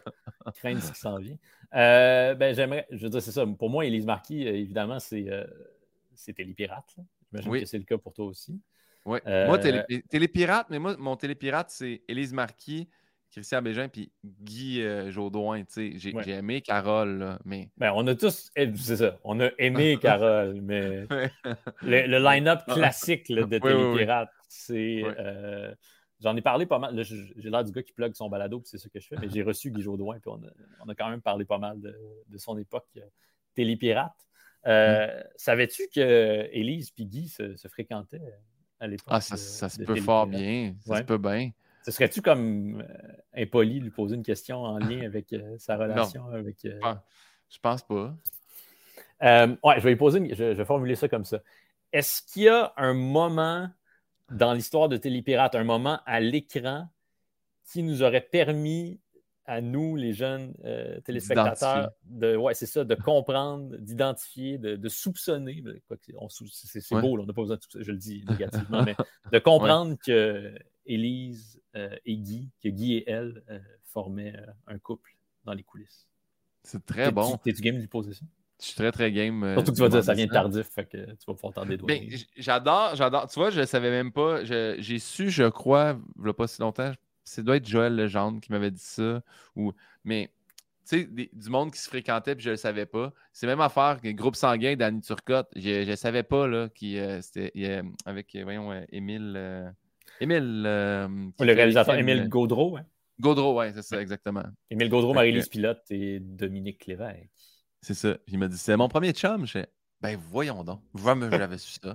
fait que bref, ce podcast-là m'amène plein de bonnes nouvelles. Fait que c'est terminé. Merci, Dom. On a pris, je, t'ai pris beaucoup de ton temps, mais j'apprécie. c'est moi qui ai répondu euh, trop longuement. Mais j'apprécie vraiment énormément. Et y a-tu quelque chose en terminant que tu aimerais plugger? Ben là, je l'ai déjà fait. Là. Mon balado, euh, je sais pas quand ce qu'on est en train de faire va être diffusé, mais euh, la quatrième saison de Deviens-tu ce que tu as voulu est diffusé présentement un nouvel épisode à chaque euh, vendredi. On a des invités vraiment très, très cool à venir. Donc, euh, écoutez ça. C'est disponible sur toutes les plateformes de balado. Puis vous pouvez me lire régulièrement dans la presse. Puis moi, je tiens à dire que Audio a acheté 10 épisodes de mon balado. Oh yeah. Quand ils m'ont dit il faut que tu fasses des intros, c'est tes intros à toi oh! qui m'ont envoyé un exemple. Fait que oui, c'est ça, parce qu'ils m'ont acheté aussi euh, une dizaine d'épisodes de, mon balado à moi, puis on a refait, parce que bon, c'est ça, je parle de, trucs qui sont liés à l'actualité dans mes intros, fait qu'il fallait que ce soit un peu plus intemporel, donc je les ai refaits. Puis... Ah, ben je suis content de savoir que je sers de modèle. T'es le, es, le standard pour. Euh, fait que, je vais pas te mentir, ma première doit ressembler beaucoup. Salut, ici Guillaume Pinot du balado. ma première te ressemble, après ça, j'ai essayé de m'adapter. Il faut, faut, faire des avertissements aussi, puis dire euh, là, il va être question de je sais pas quoi là, dans, dans, le balado. Donc, euh, si, tu sais, comme là, mettons, aujourd'hui, il aurait fallu mettre un, avertissement parce qu'on a parlé de drogue. Puis, oui, oui, oui. Ben, moi, moi, ils écoutent beaucoup parce que c'est je me rendais pas compte, mais apparemment que j'ai des balados qu'on sac beaucoup. Ah, mais en même temps, j'ai la question quel est ton blasphème préféré? Mais fait ils ont sélectionné eux autres, ils ont choisi eux autres mêmes. Fait que je crois pas que j'ai tant d'avertissements à faire. Mais euh, si oui, je le savais pas. Fait Dominique, merci vraiment de ton temps. Euh, je, te, je, te, parle le générique, tu vas voir, il part raide. je te remercie. Je te laisse le mot de la fin. Merci Guillaume Pinot. C'est un plaisir d'avoir. Euh, d'avoir fait. c'est vraiment. J'ai pas assez d'enthousiasme. J'ai l'air. Euh, je suis complètement vidé. Ça fait deux heures qu'on parle. Je comprends pas les podcasts qui durent. Euh, tu sais, il y en a qui, font comme trois, quatre heures. Ouais, ouais.